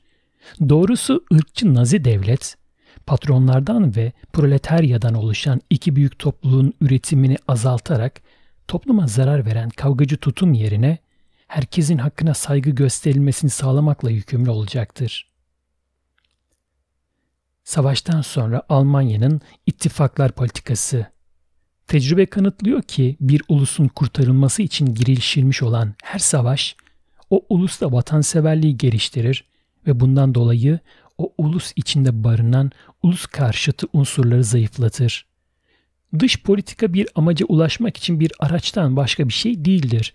Bu amaç da özellikle ulusumuzun lehinde çalışmaktan ibarettir. Bütün dış politika meselesi yalnız şunu bilir. Şimdi ya da gelecekte hangi çözüm çaresi bizim ulusumuz için yararlı olacaktır ya da ona bir zarar verebilecektir. Avrupa'da rasyonel bir toprak politikası izleneceği yerde sömürge ve ticaret politikasına başvuruldu. En iyi çare Avrupa'da yeni topraklar ilhak ederek Reich'in Avrupa kıtası üzerindeki görkem ve gücünü yüceltmek. Bu politika gerçekleştirilseydi ileride sömürge toprakları elde edilmesi kolaylaşacaktı. Böyle bir politika uygulayabilmek için Almanya'nın İngiltere ile bir ittifak yapması ya da askeri gücünü artırmak için o kadar büyük kaynaklar ayırması gerekirdi ki 40-50 sene kültüre ayırması gereken kaynakları kısmak zorunda kalacaktı. Bu sorumluluk alınabilirdi çünkü bir ulusun kültürel gelişmesi her zaman o ulusun siyasal bağımsızlığına bağlı olmuştur. Savaşa sistematik biçimde hazırlanmak zahmetine girilmediği için Avrupa'da arazi zapt etmekten vazgeçildi ve buna karşılık bir sömürge ve ticaret politikası izlenerek İngiltere ile imzalanacak ittifak feda edildi. Aynı biçimde Rusya ile de yanlış politikalar izlendi. Rusya ile anlaşma yoluna gidilmedi. Yanlış adımları birbirlerini takip ede ede sonunda Dünya Savaşı'na varıldı. Bu savaşa Almanya yalnız o kalıtımsal bela olan Habsburglar hariç herkes tarafından terk edilmiş bir halde girdi. 300 yıldan beri kıtamızın tarihi İngiltere'nin siyasal amaçlarının egemenliği altında kalmıştır. İngiltere değişik Avrupa devletlerini birbirine düşürerek sağladığı güçler dengesi sayesinde kendini güven altına alıyor ve rahat rahat Britanya diplomasisi tarafından izlenen dünya politikasının amaçlarına erişebiliyordu. İngiltere Kraliçe Elizabeth döneminden beri tek bir amaç peşinde koşuyordu. Avrupa kıtasında büyük bir devletin büyük devletlerin ortalama düzeyinden yukarı sivrilmesine her çareye başvurarak engel olmak ve o devlet bunu yapmayı başarırsa kendisini silah kuvvetiyle parçalamak. Kuzey Afrika'nın İngiliz sömürgeleri anavatandan ayrıldıkları zaman İngiltere Avrupa'da arkasını güvenceye almak için çabalarını iki kat artırmak zorunda kaldı. İspanya ile Hollanda büyük bir deniz devleti olmaktan çıkarıldıktan sonra İngiliz devleti bütün gücünü Fransa'nın yayılma stratejisine karşı yöneltti. Sonunda 1. Napolyon'un düşmesiyle İngiltere için özellikle korktuğu askeri bir devletin hegemonyasının arz ettiği tehlike ortadan kalktı. İngiltere müttefik olarak askeri bakımdan garanti arz eden devletleri seçti. Ahlaki irdelemelere önem vermez bir biçimde hareket ettiğinden dolayı İngiltere'yi kınamaya gerek yoktur. Çünkü cürümü o kadar geniş bir surette hazırlama işi hakkında kahramanca değil, yararları açısından yargıda bulunmak gerekir. Diplomasi öyle yapmalıdır ki bir ulus kahramanlığı yüzünden her şeyini yitirmesin. Diplomasi ulusun geleceğini güvenceye almak için çalışmalıdır. Bu neticeye ulaşmak için her araç meşrudur. Gerekli araçlara başvurmamak görevin caniyane bir unutuluşu gibi kabul edilmelidir. Fransa'nın büyük gücünün Avrupa'da tek egemen güç durumuna gelmesinden kaçınmak için İngiltere'nin elinde artık yalnız bir türlü hareket tarzı kalmıştı ki bu da Fransa'nın soygununa katılmaktı. Gerçekte İngiltere savaşmakla göz önünde tuttuğu amaca erişemedi. Savaş Avrupa kıtasında kuvvetlerin dengelenmesi için bir Avrupa devleti tarafından elde edilmiş güç ve egemenliği bertaraf etmedi. Tam tersine başka bir devleti daha tehlikeli bir duruma soktu. İngiltere'nin Almanya'nın gücünün artmasına karşı yapılan mücadeleden siyasal bakımından elde ettiği fayda Avrupa kıtasında Fransa'nın egemenliğini kurmak olmuştur. Askeri bakımdan sonuçlarsa şunlardır. İngiltere Fransa'yı karada birinci derecede bir devlet yaptı ve denizlerde de Amerika Birleşik Devletleri'ni kendisiyle eşit kıldı.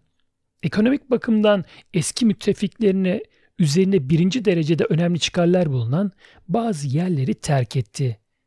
İngiltere'nin her zaman istediği şey Avrupa kıtasında herhangi bir devletin dünya politikasında önemli bir rol oynayabilecek biçimde güçlenmemesidir. Bundan dolayı İngiltere Avrupa devletlerinin sahip oldukları kuvvetler arasında bir denge kurmak ister. Çünkü İngiltere'nin bütün dünyada egemenliği için konulmuş ilk şartlardan biri budur.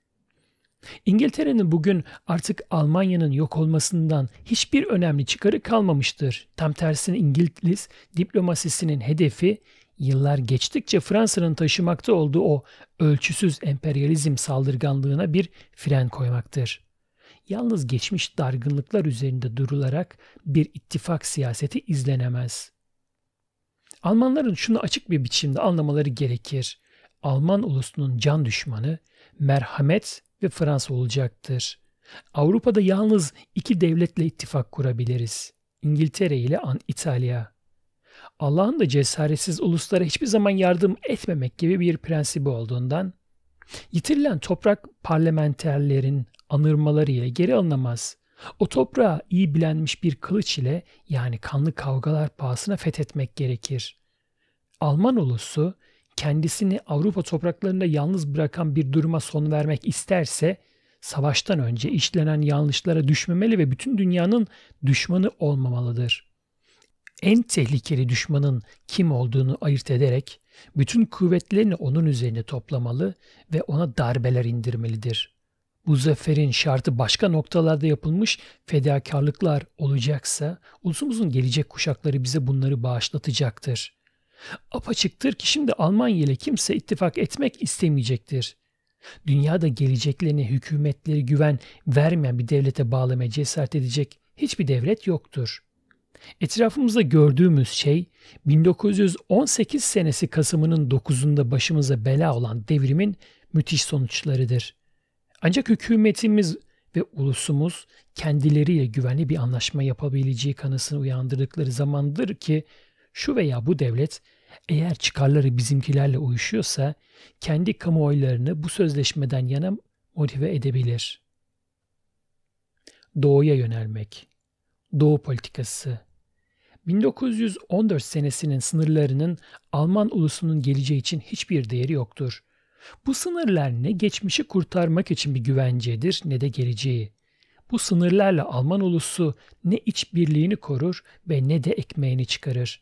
İngiltere ile aramızdaki uzaklık 1914 sınırlar ile kısaltılamayacaktır. Birleşik Amerika Devletleri'nin büyüklüğüne erişilemeyecektir. Fransa bile dünya politikasındaki öneminde temel bir değişiklik hissetmeyecektir.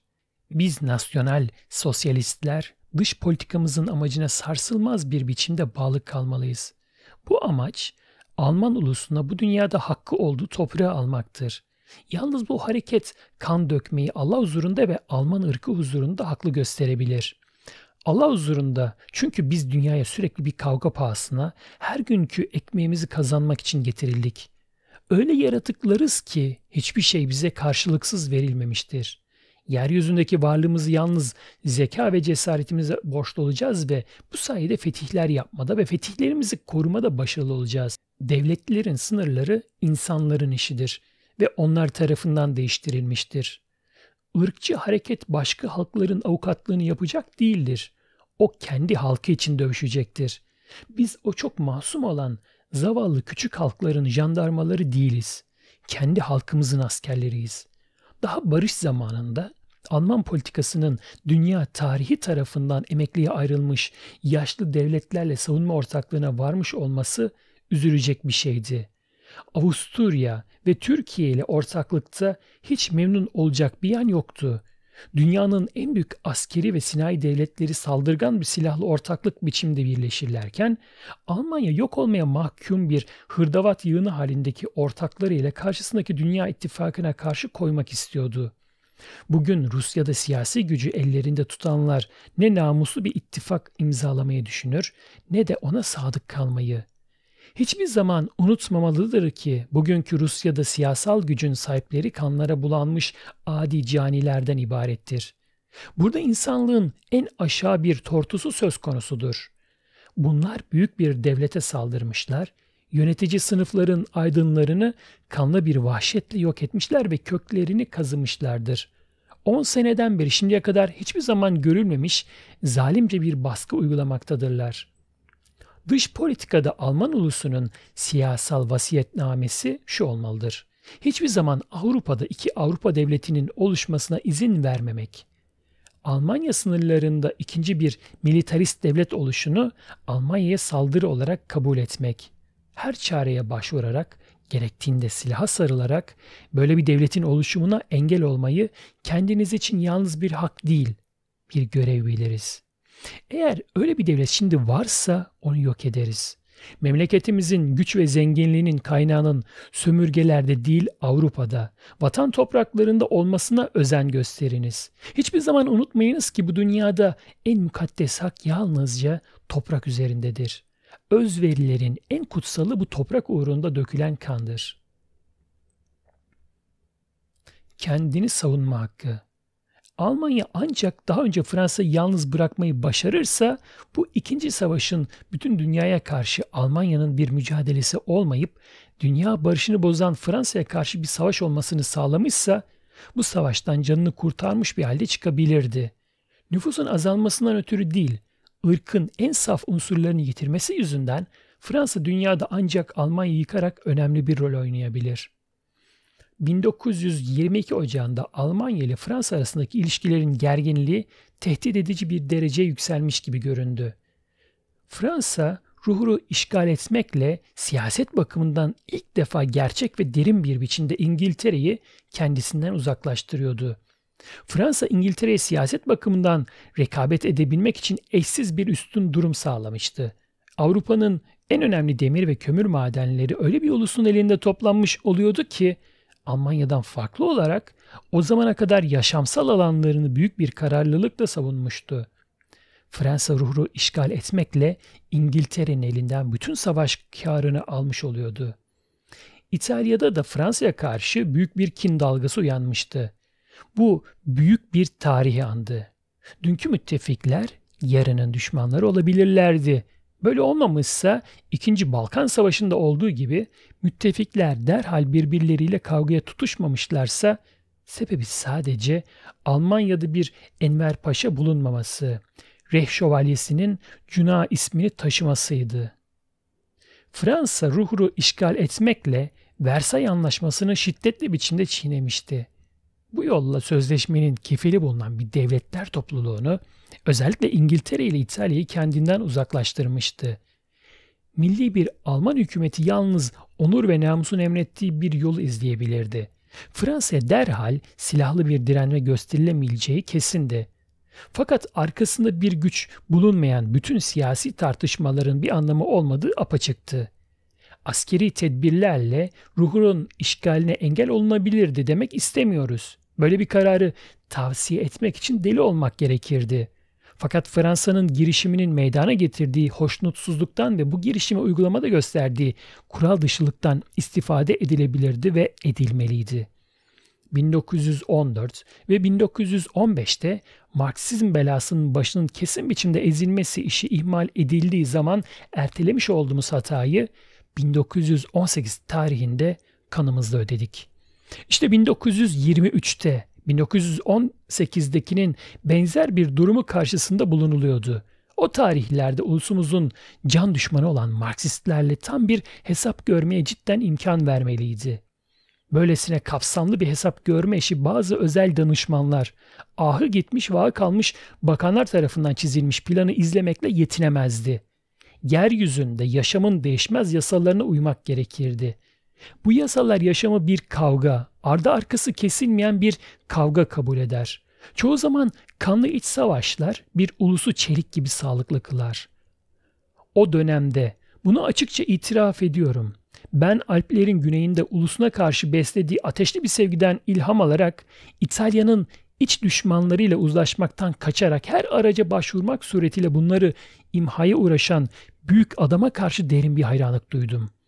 Mussolini'yi bu yeryüzünde büyük adamlar sırasını çıkaracak şey İtalya'yı Marksizmle paylaşmamak. Tam tersine onu yok etmeye çalışarak vatanını enternasyonalist bir yapıya düşmekten korumak yolundaki azmidir. Tarihimizin bu tehlikeli anında Cenab-ı Hak Alman ulusuna büyük bir adamı, Mekuno'yu ihsan etti. Bu tam anlamıyla bir devlet adamı ya da meslekten bir politikacı değildi ve anadan doğma bir devlet adamı hiç değildi. Bu adam Almanya için bir ilahi bela oldu. Çünkü politikaya karışan bu tüccar onu ticari bir iş sandı ve ona göre hareket etti. Kuna gürültüsüz patırsızsız gemilerine döndü. Almanya yeni bir tecrübeyle zenginleşmiş ve büyük bir ümit fukaralığına düşmüştü. Sonuç 9 Kasım 1923'te Hayatının dördüncü yılında Nasyonal Sosyalist Alman İşçi Partisi dağıtıldı ve bütün ülkede yasaklandı. Bugün 1926 Kasım'ında onu bütün Reich'ta tam bir özgürlüğe sahip ve her zamankinden daha güçlü ve daha sağlam biçimde örgütlenmiş bir halde tekrar buluyoruz.